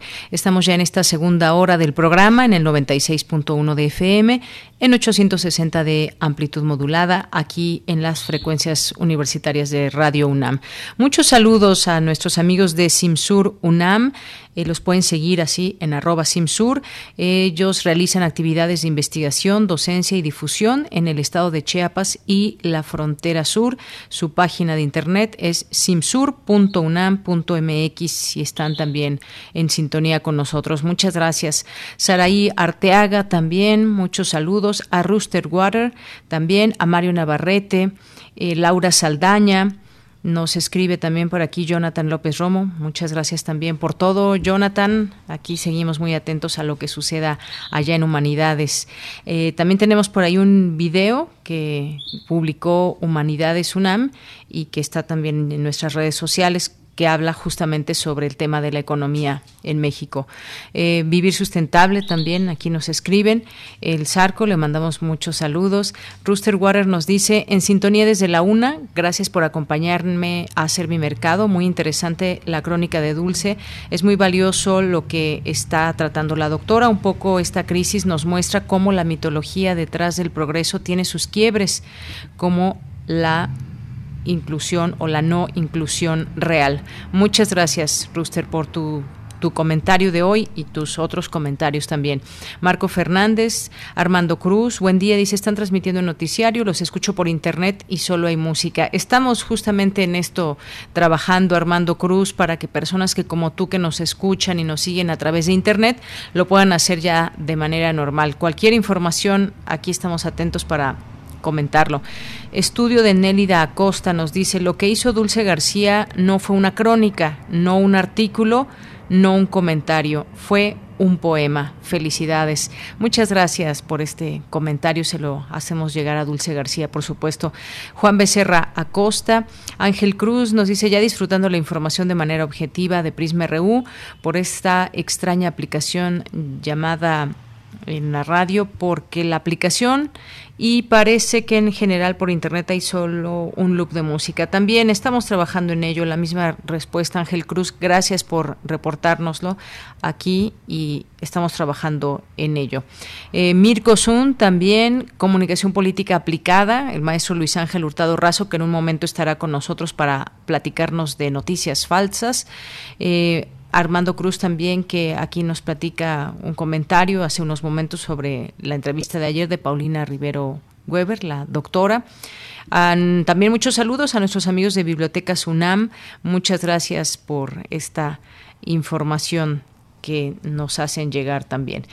Pues vamos a continuar con la información. Vamos con Cindy Pérez Ramírez, señala académico de la UNAM que estamos muy lejos del desabasto alimentario durante la contingencia sanitaria. Esa es una buena noticia y esto también es parte de las noticias que nos deben mantener tranquilos. Adelante, Cindy. Deyanira, es un gusto saludarte. Muy buenas tardes. Al dictar la conferencia virtual Lecciones de la pandemia, el caso de la distribución de alimentos, el doctor Javier Delgado, académico del Programa Universitario de Estudios sobre la Ciudad de la UNAM, indicó que pasada la contingencia del coronavirus, habrá que analizar el tema de cómo llegan los alimentos a nuestros hogares, puesto que lugares como la central de abastos que concentra alimentos de todo el país y de otros 15 países se vuelve vulnerable ante estos fenómenos Desconcentramos desde Ixtapalapa a 329 mercados, 1.300 tianguis sobre ruedas que van, eh, transitando por, por la ciudad, por toda la ciudad,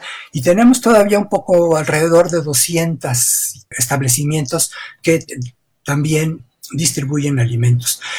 Para poder mantener este, esta actividad funcionando, se ocupan alrededor de 120 mil personas, incluyendo nosotros los, los consumidores, que vamos, eh, que vamos todos los días, todos los días a la central de abastos y para, para realizar esa operación en la, propia, eh, en la propia central se requieren aproximadamente unos 90 mil trabajadores. Tenemos un sistema que, que funciona de manera, de, manera muy concentrada, lo cual lo hace vulnerable porque cualquier eh, falla en una parte del sistema afecta eh, como en, en, cascada a todos los demás. El investigador señaló algunas propuestas para reducir los riesgos del funcionamiento del sistema y remarcó que no existe desabasto de alimentos en la ciudad. ¿Cuál es nuestra propuesta? Pues en primer lugar, rediseñar ese sistema altamente concentrado, detener los vehículos, grandes vehículos, estamos hablando de, de Tortons, de vehículos, camiones de,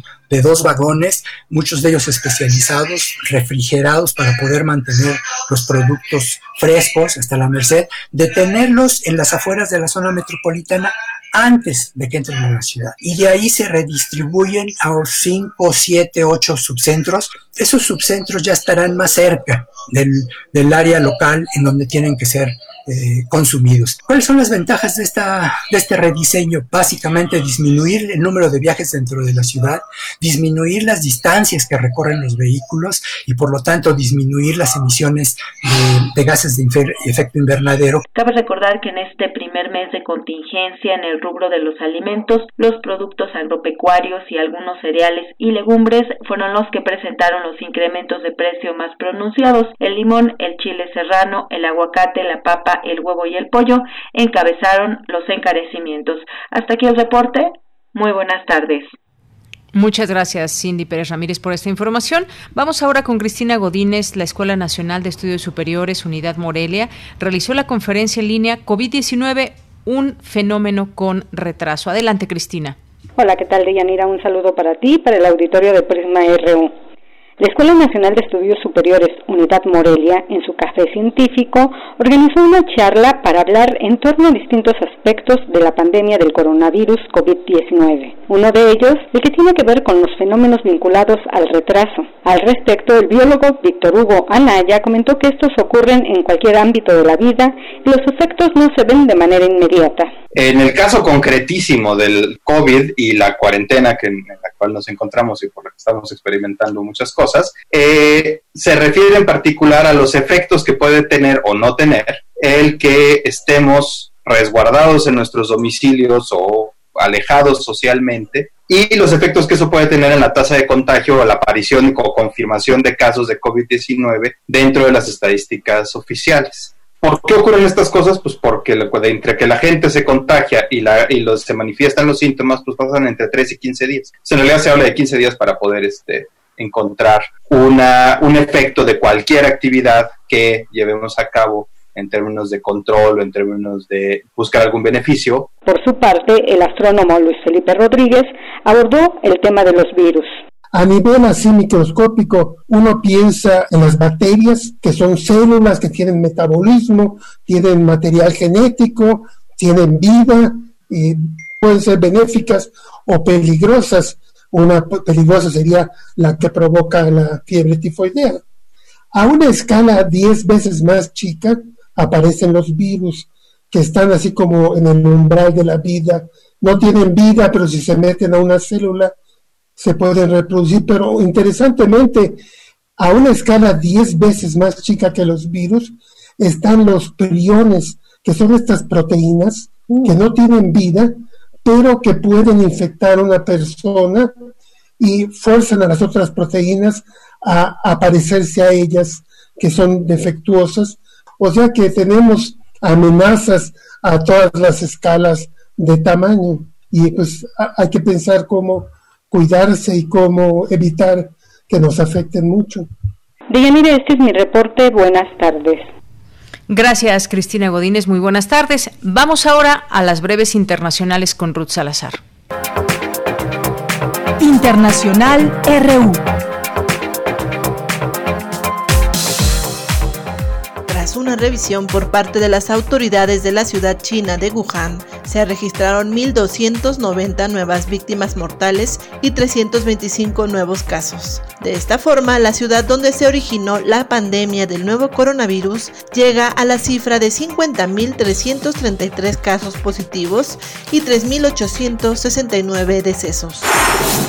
Latinoamérica ha rebasado este viernes los 4.000 decesos, de acuerdo con datos oficiales de una treintena de países. El epicentro latinoamericano se encuentra en Brasil, que ya registra 1.924 muertes, mientras que Argentina anunció que hará más flexible la cuarentena en zonas del interior con baja transmisión.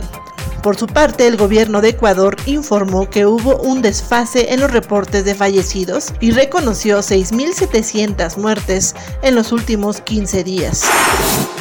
La Organización Mundial de la Salud y su división en África informaron hoy que el continente ya cuenta con más de 18.000 contagios y 900 muertes. Por su parte, el Fondo Monetario Internacional alertó que la cifra de muertos en el continente africano puede oscilar entre los 300.000 y 3 millones. Las niñas y los niños estarán entre los más afectados de la crisis que dejará la pandemia de COVID-19 a nivel mundial, alertó el secretario general de la ONU, Antonio Guterres. Mediante la presentación de un informe señaló que la crisis causada por el virus podría llevar a la pobreza extrema a entre 42 y 66 millones de menores.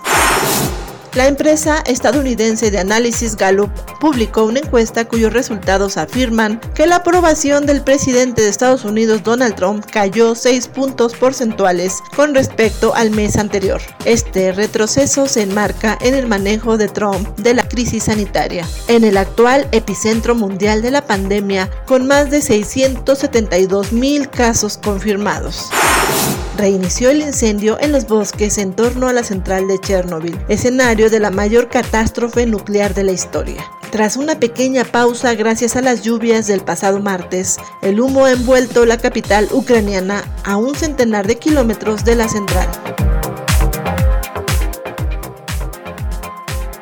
Porque tu opinión es importante, síguenos en nuestras redes sociales, en Facebook como Prisma RU y en Twitter como arroba PrismaRU.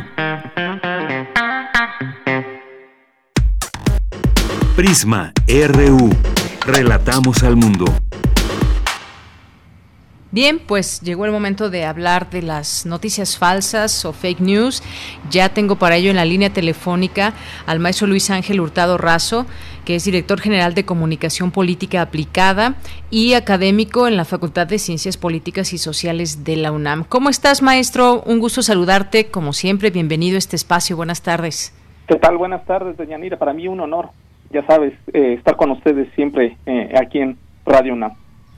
Pues para nosotros también. Muchas gracias. Mira, pues la pandemia de la desinformación, desde remedios caseros, velas poderosas contra la COVID-19, hasta fotografías falsas o fotografías que no corresponden con la realidad, adelantarse a las noticias, amarillismo. Esto es parte de nuestro cotidiano y en México ya dabas en algún momento a conocer que somos el país, el segundo país con eh, propagar y consumir desafortunadamente noticias falsas solo, solo después de, Turquía. Cuéntanos, pues, cómo van estos estudios que continúas haciendo y que además, bueno, me ha dado mucho gusto verte en muchísimos medios dando a conocer esta información para que entendamos también los consumidores de, noticias cómo, cómo funciona todo esto. Platícanos. Pues, sí, claro que sí. Eh, bueno, básicamente, como bien lo señalas, estamos eh, actualmente, como hemos platicado anteriormente, viviendo dos pandemias eh, paralelas. Por una parte está la, la, la pandemia este, pues de salud eh, propiciada por el virus eh, COVID-19, pero hay otra que está siguiendo y crece y ya está teniendo repercusiones. Y en ese sentido sí me gustaría ser muy empático porque precisamente hace un mes cuando empezamos a, hacer el levantamiento de este primer estudio de cómo nos informamos y reaccionamos sobre el coronavirus los mexicanos, eh, veíamos que eh, eh, precisamente esta, esta pandemia de desinformación empezaba a, a, tener, digamos, sus primeros impactos. Lo empezábamos a medir y lo teníamos muy bien este, situado eh, a partir de las compras de pánico que empezaron a ver, digamos, en el ámbito este, social, pero ahora ya estamos en una segunda etapa que, que anunciaron eh, el subsecretario de Salud y estas pandemias desinformativas ya están teniendo, digamos, eh, digamos, esas repercusiones que se habla muy poco de ello, que tiene que ver ya con agresiones directas contra miembros del sector salud que hoy en día están enfrentando desde sus trincheras, eh, desde sus espacios, digamos, de desarrollo cotidiano, el combate al coronavirus, al COVID-19. Pero entonces estamos viendo un escenario en el cual ya no solamente las fake news, este, como bien lo señalabas, están nada más generando miedos, generando estos pánicos, generando, digamos, esta incertidumbre, sino que ya están eh, dando eh, eh, situaciones en las cuales, por cuestiones de construcción y de difusión en los distintos espacios de comunicación digital, pues muchas personas han tomado la decisión de agredir a los miembros de la, del sector salud.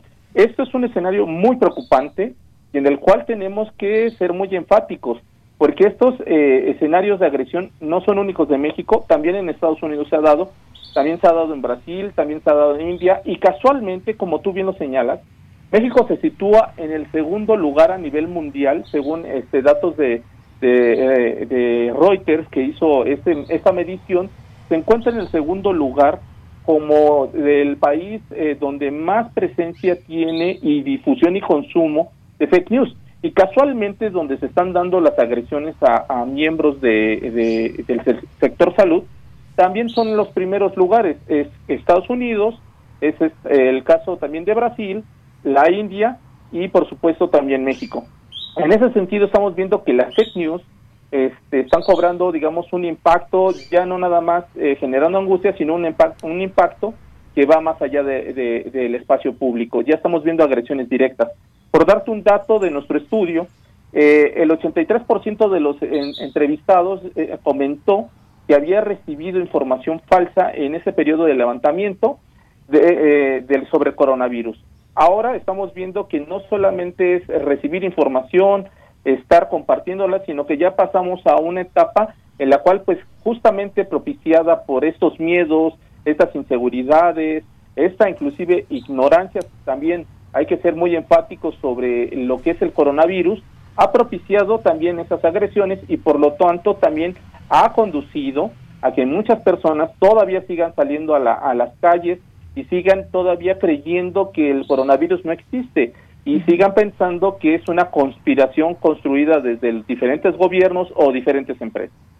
Así es, eso es algo muy preocupante, todo esto que has puesto en contexto, pero también hay una cosa que me parece a mí muy grave y que puede haber o hay estructuras también detrás de todo esto, una estructura que se paga muchas veces ex profeso para intentar dañar un gobierno, a un personaje en particular, que puede ser el presidente, puede ser un gobernador, puede ser alguna autoridad de salud, eh, puede ser la propia información de, de, la, de la autoridad que se intenta eh, desprestigiarla. En fin, eh, platícame de esta parte, porque uno de pronto y quizás erróneamente yo pensaba que los hashtags los hacía la propia gente con las publicaciones constantes sobre algún tema pero no precisamente funciona así. Platícame de esto, maestro.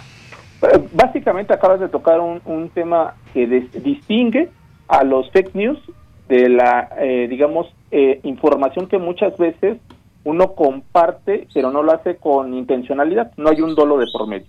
Las fake news sí son información, digamos, falsa, que tiene toda una intencionalidad. Tiene una intencionalidad principalmente de atacar a una persona, que por lo regular siempre son personas públicas, eh, tiene intencionalidad también de desacreditar instituciones, tiene la intencionalidad también de desacreditar empresas, tiene la intencionalidad de criticar a gobiernos y por supuesto también tiene la intencionalidad de generar toda una este, eh, eh, onda de, de, comentarios en contra también inclusive de una sociedad.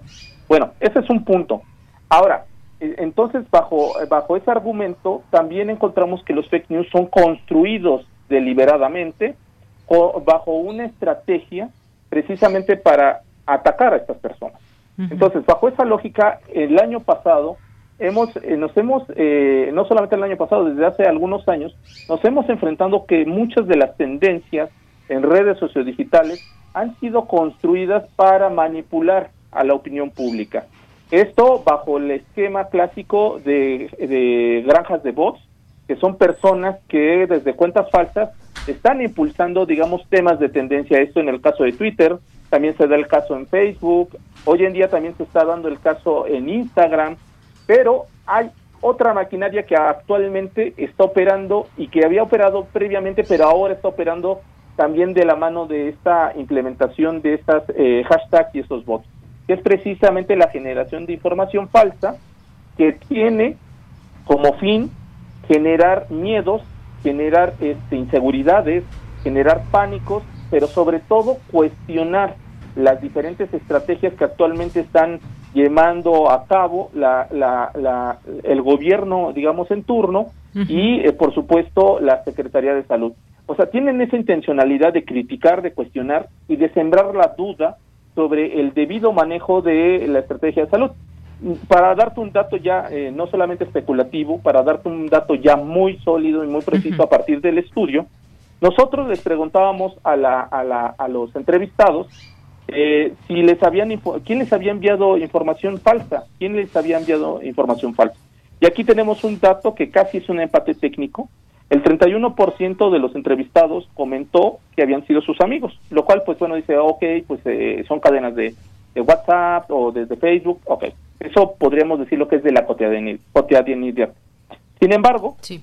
hay un elemento que ahí destaco, que ahí sí se da a, a relucir, que hay una estrategia por parte de ciertos grupos o de ciertos eh, actores para, digamos, generar estas pandemias desinformativas y van de la mano también de la, del posicionamiento de los hashtags.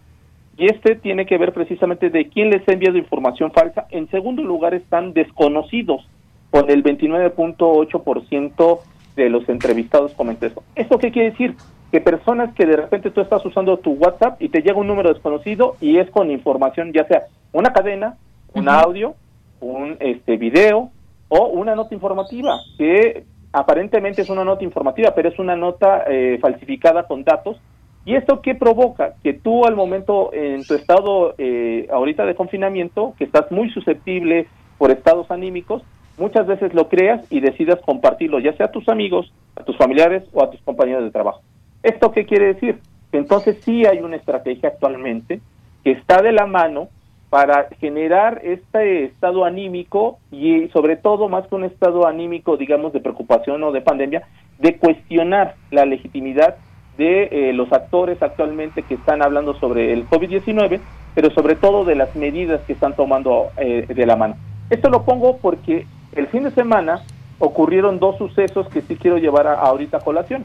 Uno de ellos es que eh, apareció públicamente el, el cómico Eugenio Derbez hablando de una eh, que le había llegado vía WhatsApp un mensaje de un médico, etcétera, etcétera. No voy a dar tantos detalles sobre ello, pero se demostró a la larga que ese mensaje era falso y que pertenecía precisamente a toda una cadena de WhatsApp que se había enviado previamente.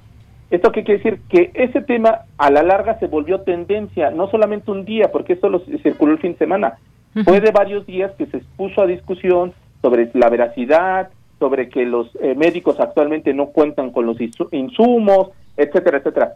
Ese fue uno. Hubo otro también que circuló también eh, con estas eh, intencionalidades que fue el supuest, la supuesta alza del 4% en el costo de, de la, exactamente de la Comisión Federal de Electricidad.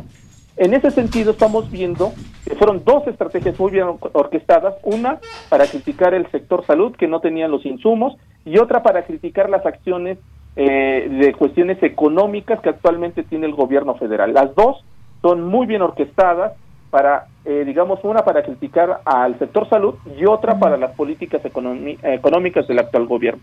Y estamos viendo que se utilizaron bajo el esquema de información falsa, y que esa información falsa se construyó bajo el esquema de los fake news, pero también se apoyó por la generación de tendencias en las distintas redes sociales, principalmente en Twitter. Así es. Y bueno, esto que tú mencionas justamente ¿Cuánto cuesta todo esto? ¿Cuánto cuesta posicionar un tema? ¿Cuánto cuesta atacar a una persona en particular? Hablabas de este, eh, de este actor y tiene una cuenta de 10 millones de 600 mil seguidores. Imagínate también el impacto. Yo no sé si le pagaron o no, porque esa es una discusión que la verdad no podría yo señalar si, si le pagaron o no, pero de que vendió su credibilidad, pues bastante, desde hace mucho tiempo me parece, pero bueno, este es un momento muy delicado donde ese tipo de personajes populares pueden incidir en mucha gente más de lo que imaginamos porque pues la promoción, el retweet que se le dio a la información falsa fue eh, bestial. ¿Cuánto cuesta todo esto, maestro? Híjole, en ese sentido es un tema muy interesante porque estas campañas muchas veces uno pensaría cuestan 20 mil, 30 mil pesos, no son campañas que son arriba de medio millón de pesos, o sea que sí son eh, contratadas y que necesitan una infraestructura, por lo regular eh, utilizan personas eh, que tienen el dominio, digamos, del uso de las redes sociodigitales para poderlas, digamos, propagar, pero más que eso son, este, digamos, campañas que muchas veces son recurrentes o contratadas desde diferentes actores políticos. Este, por decir un, un dato, este, en el 2012 eh, se, hicieron varias investigaciones sobre los famosos activistas. ¿Quiénes eran los activistas? Todas estas granjas de bots que en llegado momento fueron contratadas desde el Partido eh, Revolucionario Institucional, el PRI, para posicionar los temas en su momento del, eh, del candidato este, Enrique Peña Nieto, o sea, en el 2012. Ahora, esto ha sido recurrente en la política mexicana, yo hacía una analogía eh, básicamente de cuánto podría costar, por decir eh, un dato más o menos este, específico, una campaña de estas para posicionar un tema, digamos, en el, eh, en el espacio público digital de Twitter. Estamos hablando que, que dure todo un día, digamos, posicionada. Estamos hablando de cerca de un millón de pesos a dos millones de pesos. Yo hacía esta analogía de cuánto dinero. Muchísimo dinero.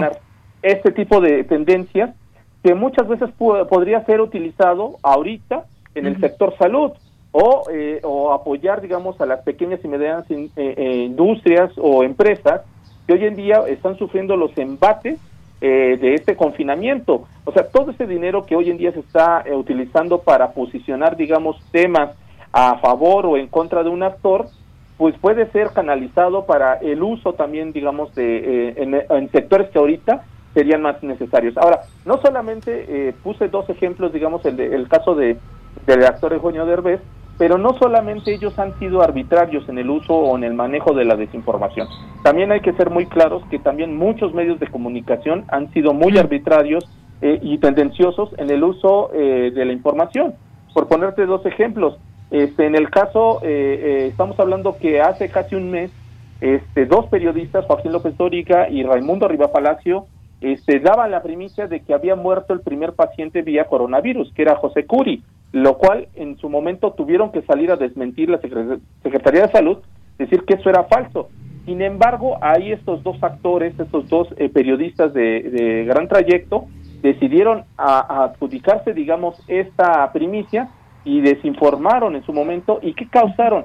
En un momento de pánico, porque estaba, digamos, eh, se estaba eh, desarrollando, digamos, la pandemia, se estaba dando más bien la alerta mundial de que el, COVID-19 estaba propagándose a nivel mundial, la emotividad en las redes sociales era muy fuerte y en ese momento generaron un, una horda de críticas y de comentarios negativos en contra de las políticas del actual gobierno.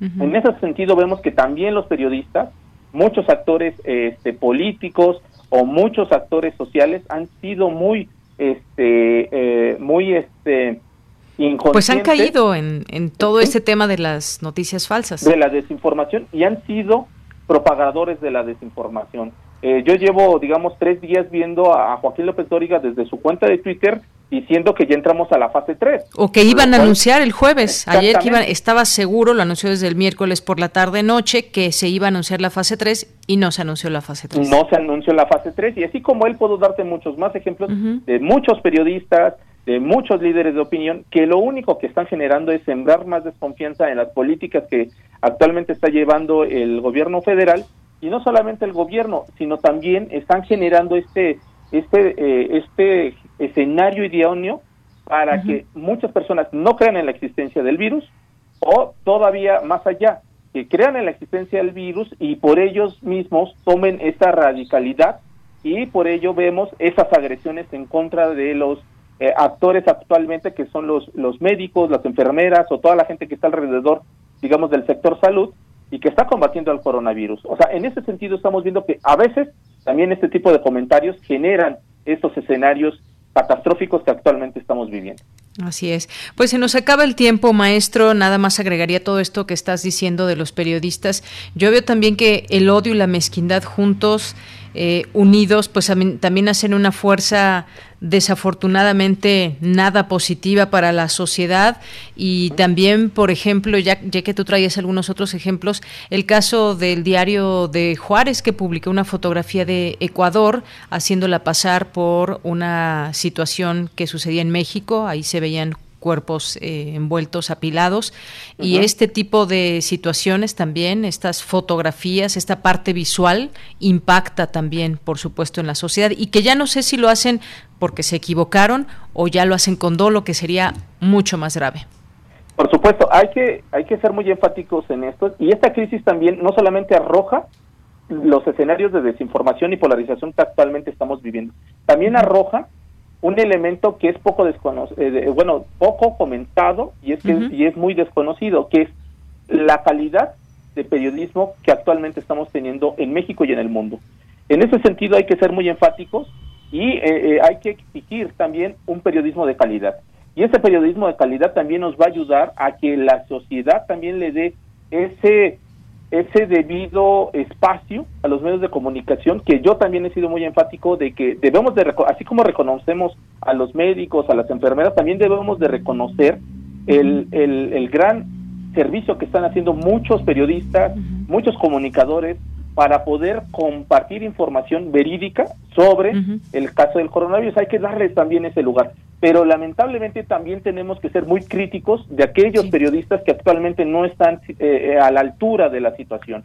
En ese sentido, eh, los dos casos que actualmente se están poniendo, digamos, a debate de los diarios estos en Juárez, también debemos ser críticos en ese sentido, ¿Por qué? Porque si nosotros permitimos que siga habiendo ese tipo de periodismo, entonces le vamos a dejar la carta abierta a que siga prosperando en nuestro país eh, la desinformación deliberada, la desinformación por lucro. O sea, en ese sentido hay que ser muy enfáticos y hay que buscar que nuestro espacio público digital eh, sea de otro, esté constituido bajo otras dinámicas y por supuesto que los actores que generan la información, que son los medios de comunicación, estén a la altura de esta coyuntura que estamos viviendo. Completamente de acuerdo contigo. Eh, maestro Luis Ángel Hurtado Razo, muchísimas gracias por estar con nosotros aquí en Prisma RU de Radio NAM. Al contrario, un gusto y un honor como siempre estar aquí en Radio NAM. Un abrazo. Un abrazo. Buena tarde. Gracias, buenas tardes, maestro Luis Ángel Hurtado Razo, director general de Comunicación Política Aplicada y académico de la Facultad de Ciencias Políticas y Sociales de la UNAM. Continuamos. Porque tu opinión es importante, síguenos en nuestras redes sociales, en Facebook como Prisma RU y en Twitter como arroba PrismaRU. Prisma RU. Relatamos al mundo. Queremos escuchar tu voz. Nuestro teléfono en cabina es 55 36 43 39.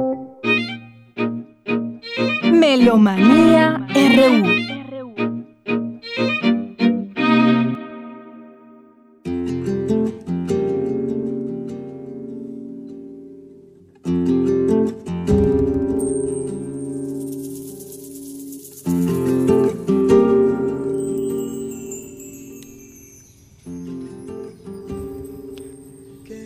Vamos a relajarnos un poco con eh, la sección de Melomanía RU que nos trae Dulce Güe todos los viernes. ¿Cómo estás, Dulce? Buenas tardes. Muy buenas tardes, Deyanira. Muy buenas tardes a todos.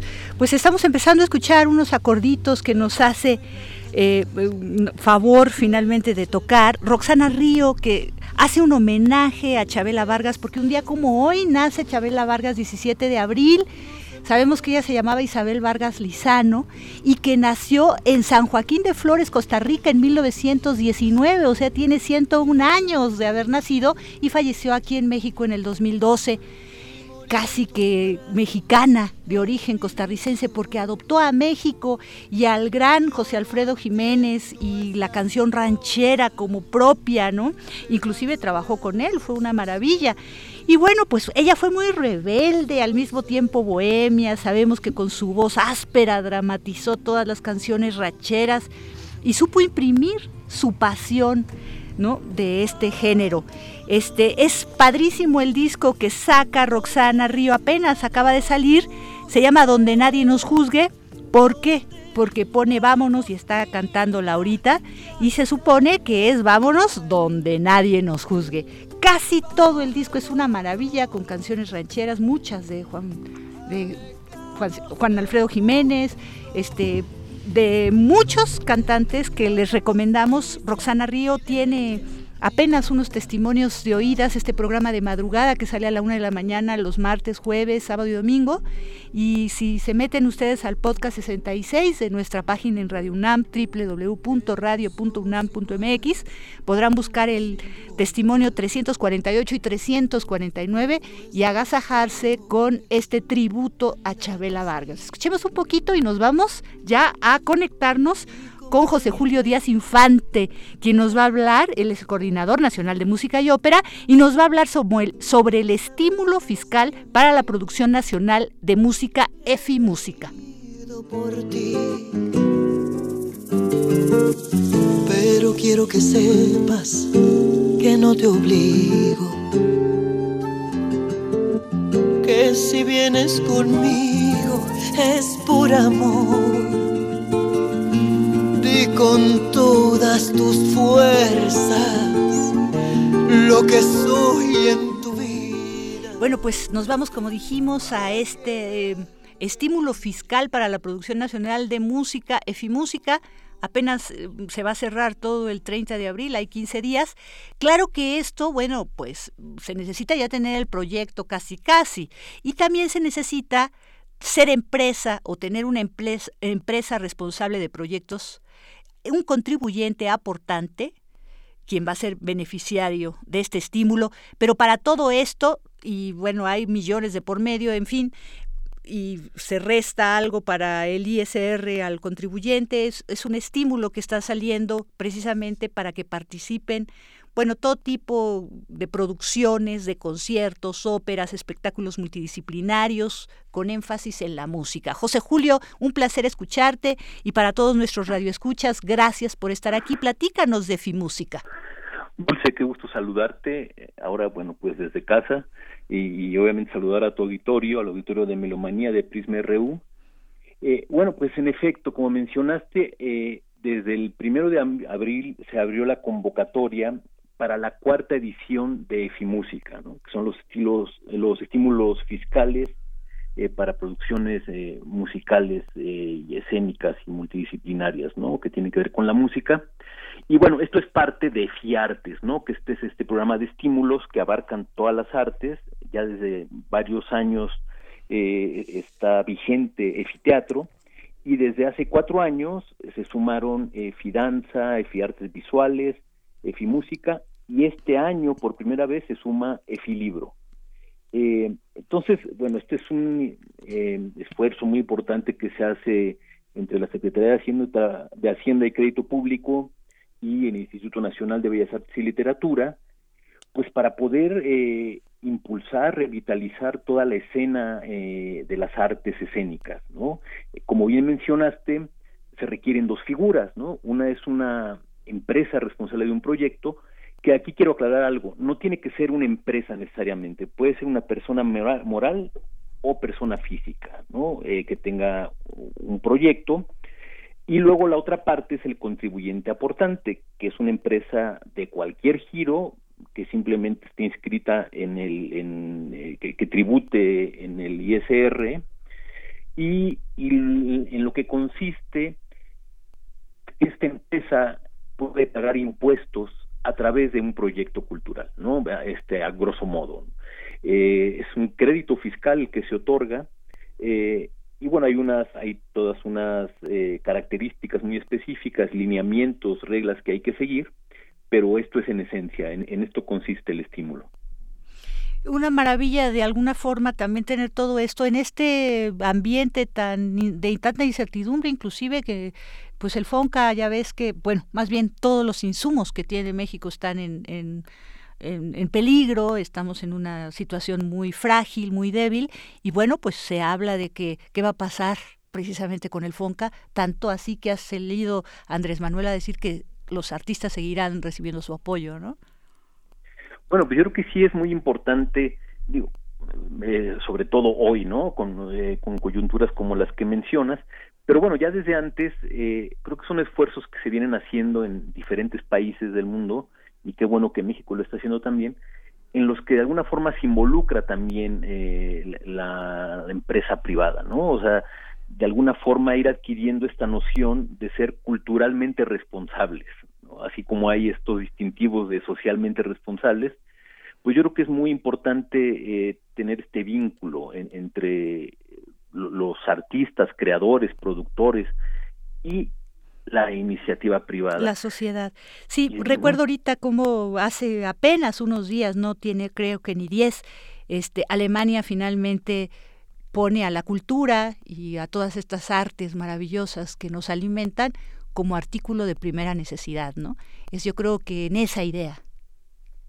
Bueno, exactamente, ¿no? Este, está también la, este comentario que Churchill hizo en su momento, ¿no? Cuando en, en, la, Segunda Guerra Mundial, eh, que, preguntaban si, si iba a haber recortes en la cultura, dijeron, no, si no, ¿para qué hacemos todo esto, no?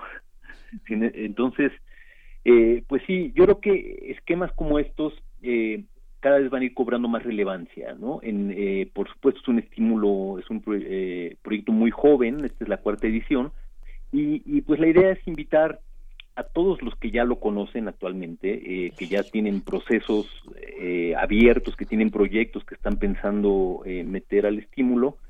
Bueno, como bien saben, termina el 30 de abril, pero sí queremos eh, dejar muy claro que estamos abiertos a todas las eh, dudas, a todas las inquietudes que tengan, todas las asesorías se están dando de manera eh, eh, telefónica, por videoconferencias, por correo electrónico. Desafortunadamente ahora no hemos podido hacer eh, sesiones como las que hemos hecho en años anteriores, incluso en varios estados de la República, ¿no? Para que se conozca el estímulo. Y bueno, pues invito a todas eh, las personas que ya eh, están involucradas de alguna forma, que consulten la página del IMBA, es imba.gov.mx, diagonal EFIARTES 2020, ahí tienen el acceso a toda la información, no solo de música, sino de las distintas artes, y los enlaces a la página de la Secretaría de Hacienda, ¿no? a la parte de los estímulos fiscales, es ahí donde se accesa al, sistema en línea. Dice que se pueden aplicar hasta 10 millones de pesos de estímulo. Para que, bueno, ya nos tenemos que ir casi, casi, José Julio, pero me interesa mucho que si es la cuarta edición, nos platiques un poquitito acerca de la respuesta que ha tenido en las tres anteriores para que se animen las personas y los que no lo conozcan, para que estén atentos el año que entra en la siguiente emisión de esta, en la quinta. Claro. Bueno, mira, en realidad esta eh, extensión a 10 millones es la primera vez que se realiza, ¿no? Y esto es para proyectos de gran formato, específicamente en el área de música es pensando en ópera de gran formato. Pero, digamos, eh, los años anteriores y, y, también este, el máximo por proyecto son 2 millones que se pueden aplicar del estímulo. Eh, bueno, respecto a tu pregunta, pues es interesante porque es algo nuevo que, que la comunidad se está involucrando.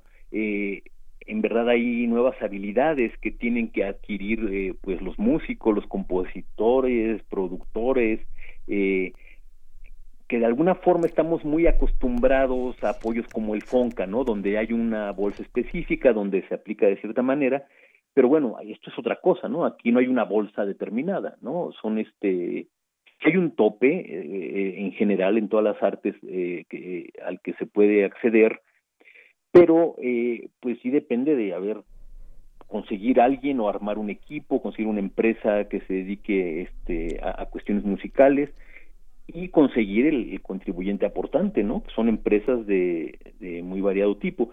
Pero bueno, eh, hemos tenido óperas en el Palacio de Bellas Artes, ¿no? Como resultado de, de, del estímulo se hizo una ópera de Federico Ibarra, eh, apoyada por una importante tienda departamental.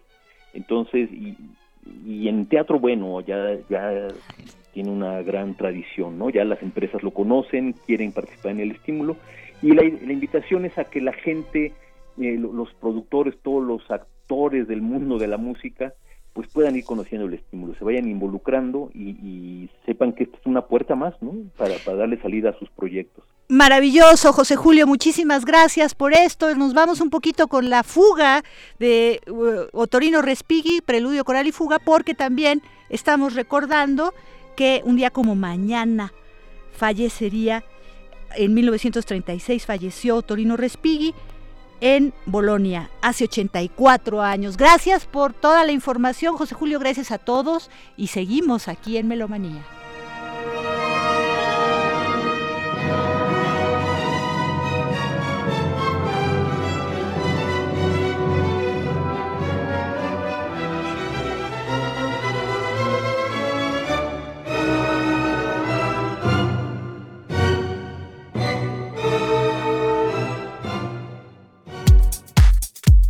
Opinión es muy importante. Escríbenos al correo electrónico prisma.radiounam@gmail.com.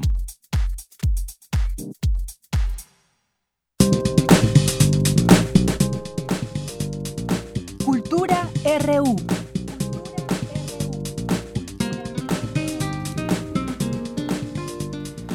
Bien, pues ya estamos en la sección de cultura con Tamara Quirós. Adelante, Tamara.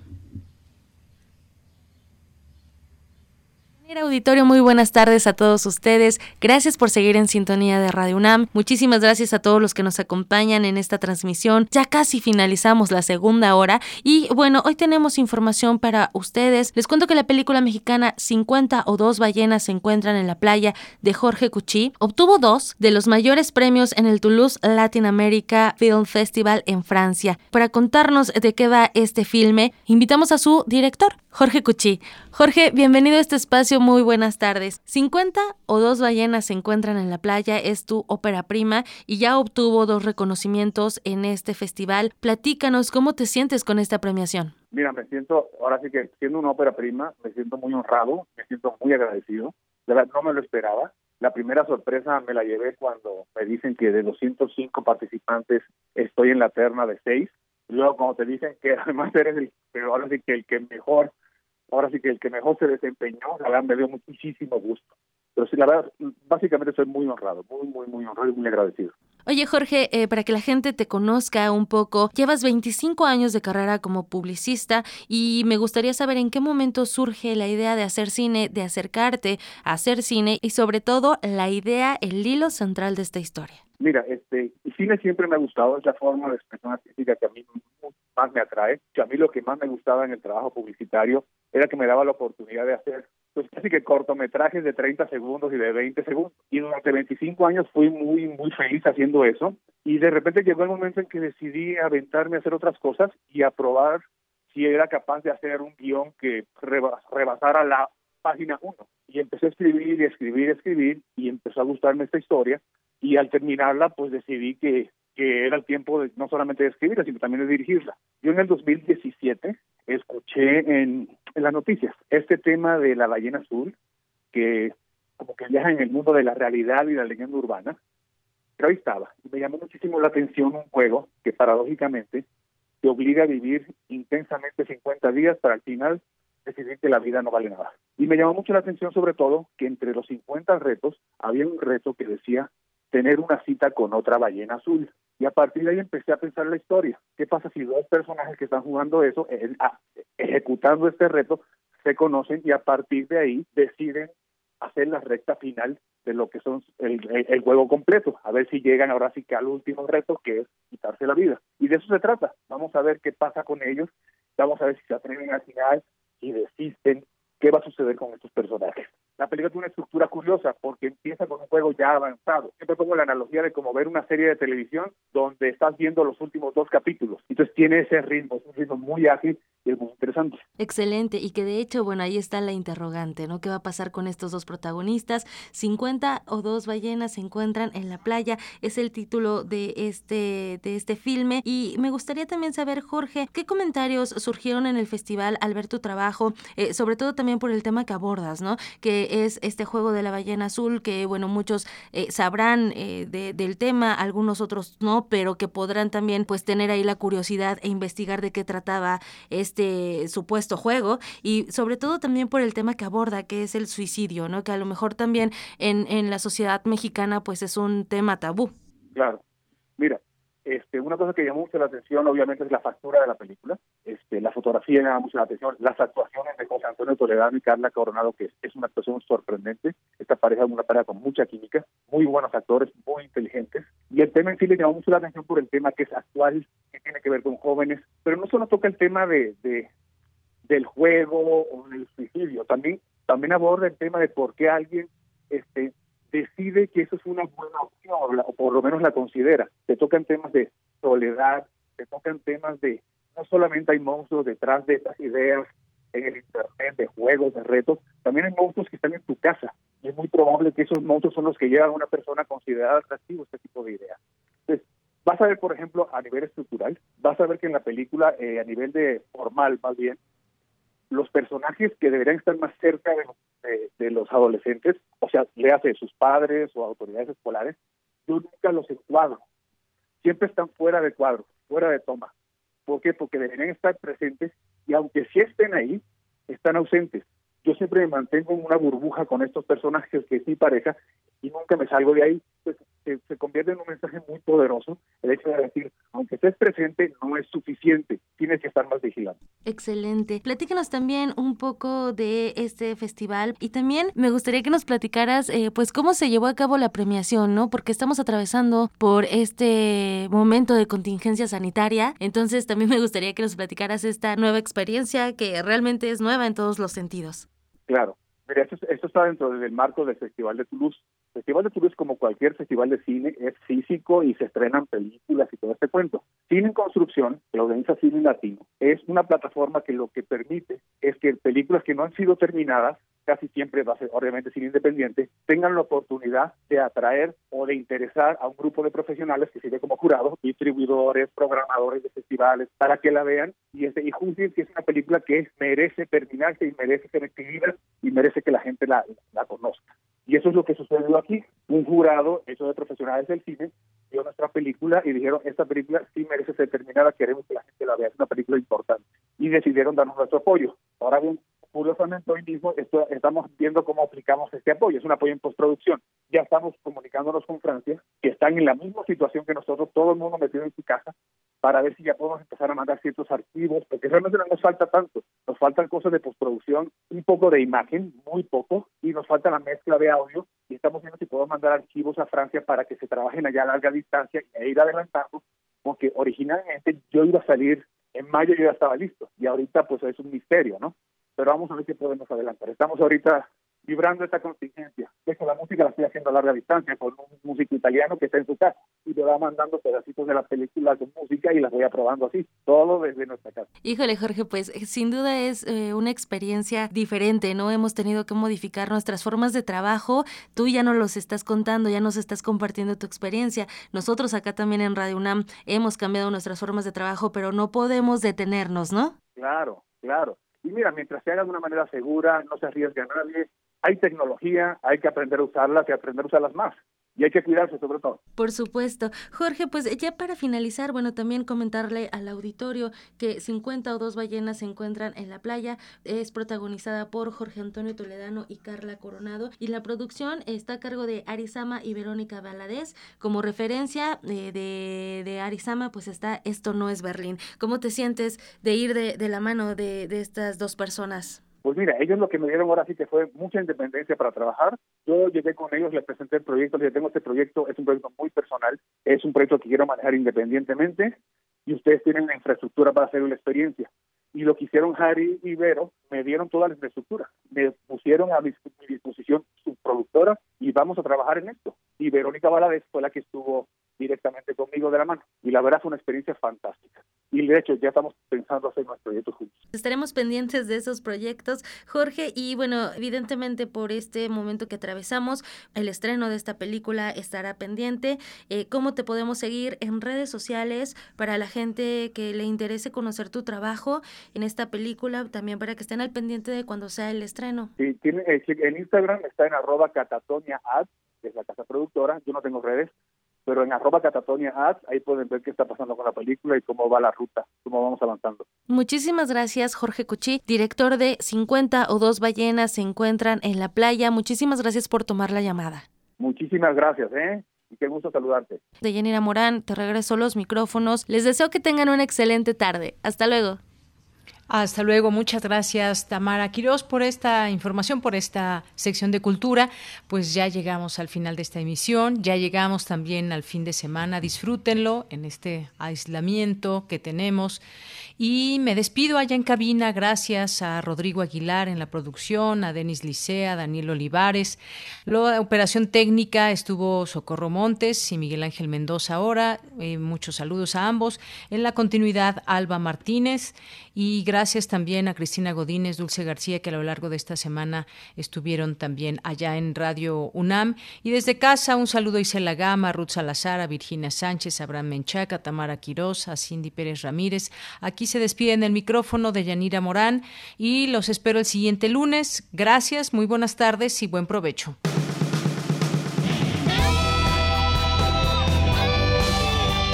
Prisma RU. Relatamos al mundo.